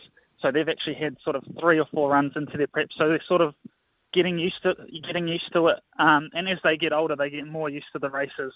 Um, you'll find like there's um, a big two-year-old race on Saturday, and it's obviously a lot of them. It's only their third or fourth start, so you'll see them a lot more worked up than say the older horses um, and the other races. Um, so yeah, a lot of it comes down to experience. Sort of as the older they get, um, the calmer and more relaxed they get. Okay, I want to ask you this then. So you, as a strapper, you've got the you've got the horse nice and relaxed. You've used your um, all your skills, your tone of voice, uh, your mannerisms. You've already said the horse gets a pretty good feel if you're relaxed, they're relaxed. Then you suddenly turn the horse over to the jockey. How important then is the jockey? Sort of almost follows on from what you've been doing and almost um, replicates some of the body language and some of the things you've done. Yeah, it's, it's, it's a massive. Obviously, some the the top jockeys um, in New Zealand and around the world, you'll find they're very cool, calm, um, relaxed customers. Not a lot phases them, and also a lot of them will ride um, track work in the mornings and say they will ride. A, um, a lot of them will have ridden these mounts before they get on them, say um, in the mor- in the morning or even in a trial or previous races. So, like it helps having a jockey that's sort of ridden the horse before and knows the horse almost like the strapper. The sort of the more they know, the more they can do to keep the horse nice and relaxed and calm. Mm-hmm. Now, fascinating. Now, now, look, just for people that are tuning in, and again, this is about educating people on racing. We, people hear a lot about the Karaka Millions this weekend. Um, but just, just yeah, just again, just for everybody out there, just provide an overview of exactly what this track meet is and what the big two races are. So it sort of um, normally leads into the Karaka sales. Actually, this year it's a different setup with Ellerslie um, being out of action. It's actually at Pukekohe Park um, on Saturday. But there's sort of two $1 million races. Um, the Karaka Million two-year-old and then the three-year-old Classic. Um, and they have to be bought from our national sale um, up at Karaka. Um, and when they're bought, they've registered for this race. So, so for the two-year-olds, the sort of the top 14 and the three-year-olds, the top 16 um, best horses from um, their age group um, sort of race for a million dollars, um, two separate million dollar races, and then there's another um, three or four um, group enlisted races. So it's really the top sort of horses that have come out of our national sale and normally all there. It's great prize money. They get a great crowd, and it's sort of a a big social gathering for a lot of racing people and non-racing people. Um, I found sort of friends um, that aren't that don't follow racing too much, sort of have gone and found it like a, a great experience. Um, but yeah, it's a great night of racing, and it's a twilight event as well, so it sort of leads into the night. And yeah, there's normally a big party that follows. And what horses have you and your stable got competing? Um, so we've got, um, fortunate enough, um, I work for Te Akau, who's sort of at the moment the, the biggest um, stable in the country. So we've actually got seven in the two-year-old race um, and two in the three-year-old race, um, and then a, a lot of good horses on the undercard as well. Um, sort of group, sort of group one horses, which is sort of the top top horses in New Zealand, um, like Imperatriz and Maven Bell and things like that. Um, so we've got a lot of nice chances, but I'm saying that you need a lot of luck on uh, in the, at the big events, um, uh, barrier draws and the jockeys rides, and a lot of things come into it. So you need a lot to go right to have a, a successful night. Well, Sam Bergeson, thank you for joining us on the program. Love the insight. I certainly learned a hell of a lot. Um, I've got to say, I felt a bit stupid, and then you've sort of certainly explained it really, really well. Look, all the very best for the Karaka Millions on Saturday night, and lovely to chat. Awesome. Thanks for having me. There you go, Sam Bergeson telling us a little bit about racing, part of just upskilling people. I love these sorts of interviews. I, I fascinated. Ultimately, when they say, "Oh, he's a strapper," I, I just assume that you're a bit like the gloveman in boxing, that you're the strapper, that you're just putting the straps around the key joints, and that's the thing. But really, it, that nothing at all. We'll take a break. We'll come back with more. There, I didn't hesitate. Oh, we've got music now. We've got music. What are you complaining today? Little Guns N' Roses, Stephen McIver. Guns N' Roses, Appetite for Destruction, my good man. You're I wearing your favourite band's I- t-shirt. Flaxxies, Flaxxies, Flaxxies. New Zealand Who are the band. Flaxxies? No, they're they're they're single uh, brain teasers, number nine on the New Zealand singles chart Brilliant. at the moment, which and what, is pretty what cool. genre of music? Uh, indie surf rock, you'd love it. Out, I'd love living it. out your I way, do. indie surf rock. Yeah. Yeah. So look up Flaxxies, F L A X X I E X. Brilliant. S S Flaxxies, Flaxxies. So okay. Okay, Stephen, what can we look forward to between four and seven tonight? You can look forward to trying to get to the bottom of what's going on with the Tuatara not being able to train on their own home pitch. So after five, we're going to talk to Regan Wood, who's the owner of the Auckland Tuatara. Good guy, I Regan. have approached Auckland Unlimited and James Parkinson through the you know through the correct channels. They don't want to speak. We will read the statement they are preparing right now as to what's going on. If you would have heard Smithy this morning, go on the podcast and hear Steve Mintz, the manager, go. That's my phone going off. I apologise for That's that. all right, mate. Um, so that we're going to do that after five. We're going to talk to Dom Dixon, the uh, Black Sticks goalkeeper, because the Black Sticks are playing the World Cup in India at the moment in uh, Odisha.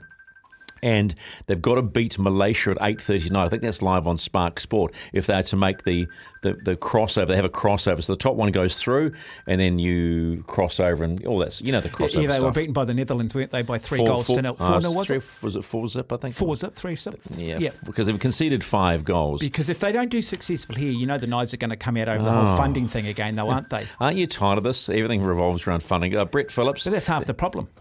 Brett Phillips, the SEN commentator. I wish I apologise for that phone That's ringing. all right, mate. Um, he's going to talk just about uh, what's happening today. I'm going to play some audio uh, just after four o'clock of how uh, of Djokovic's reaction to how good the crowd were, and also Andy Murray, which I thought was probably the, the match of the day. Four hours and 40, 49 minutes uh, with a metal hip at 35 years of age. Isn't it amazing that Djokovic, though, he's been smart. He played that um, exhibition um, with Nick Kyrgios. He came out there last night, and you're going to play the audio. He basically says this is the greatest centre court Don't in the ruin world. it. I don't want to. I don't want to You're ruin ruining it. it. Don't I'm be- not don't be a ruining it. I'm spoiler. not ruining it. You've got to hear him say it. But he's doing a great job in endearing himself to the Australian public, isn't he? Well, after what happened with him not being wanting But he knows the importance of it. Yeah, uh, but he's not going to be able to go to the US, right? The US is still saying you can't come in because you're not vaccinated. So does that hinder him in the US Open chances further down the line or any of the big Masters tournaments that play over there as well? So I, I think I just love the Australian Open for a lot of reasons. Um, just we're watching in, indoors at the moment because they've had rain over there, and again reminds us that the ASB Classic needs a roof. And I, I, I see Tennis Auckland have come out saying now our priority is a roof, and I'm going, it's been your it's been your priority for forever. Mm, yeah, Emma Raducanu too, Britain's um, Yeah. former US Open champion, takes on Coco Gauff, the ASB Women's Classic winner, who, Oh. who won. Uh, that that is the second round match. That is the big game on Rod Laver Arena a little bit later on tonight. We do need to break. break. Stephen McIver with you between four and seven tonight. Looking forward to it. That is us. That is us. The great man, the great Stephen McIver, coming up after four o'clock. Special thanks to the boys. Niv, Liz Liverpool shirt, love that man. Um, what's what's your name? What's your name? Kieran. Kieran. I was just joking. I'm joking. I was just wanting to play Niv up above Kieran and, you know, play one off against the other. It's just my quirky humour. Anyway, um, it's been an absolute privilege and a pleasure having your company. If you are driving around the country, do take care.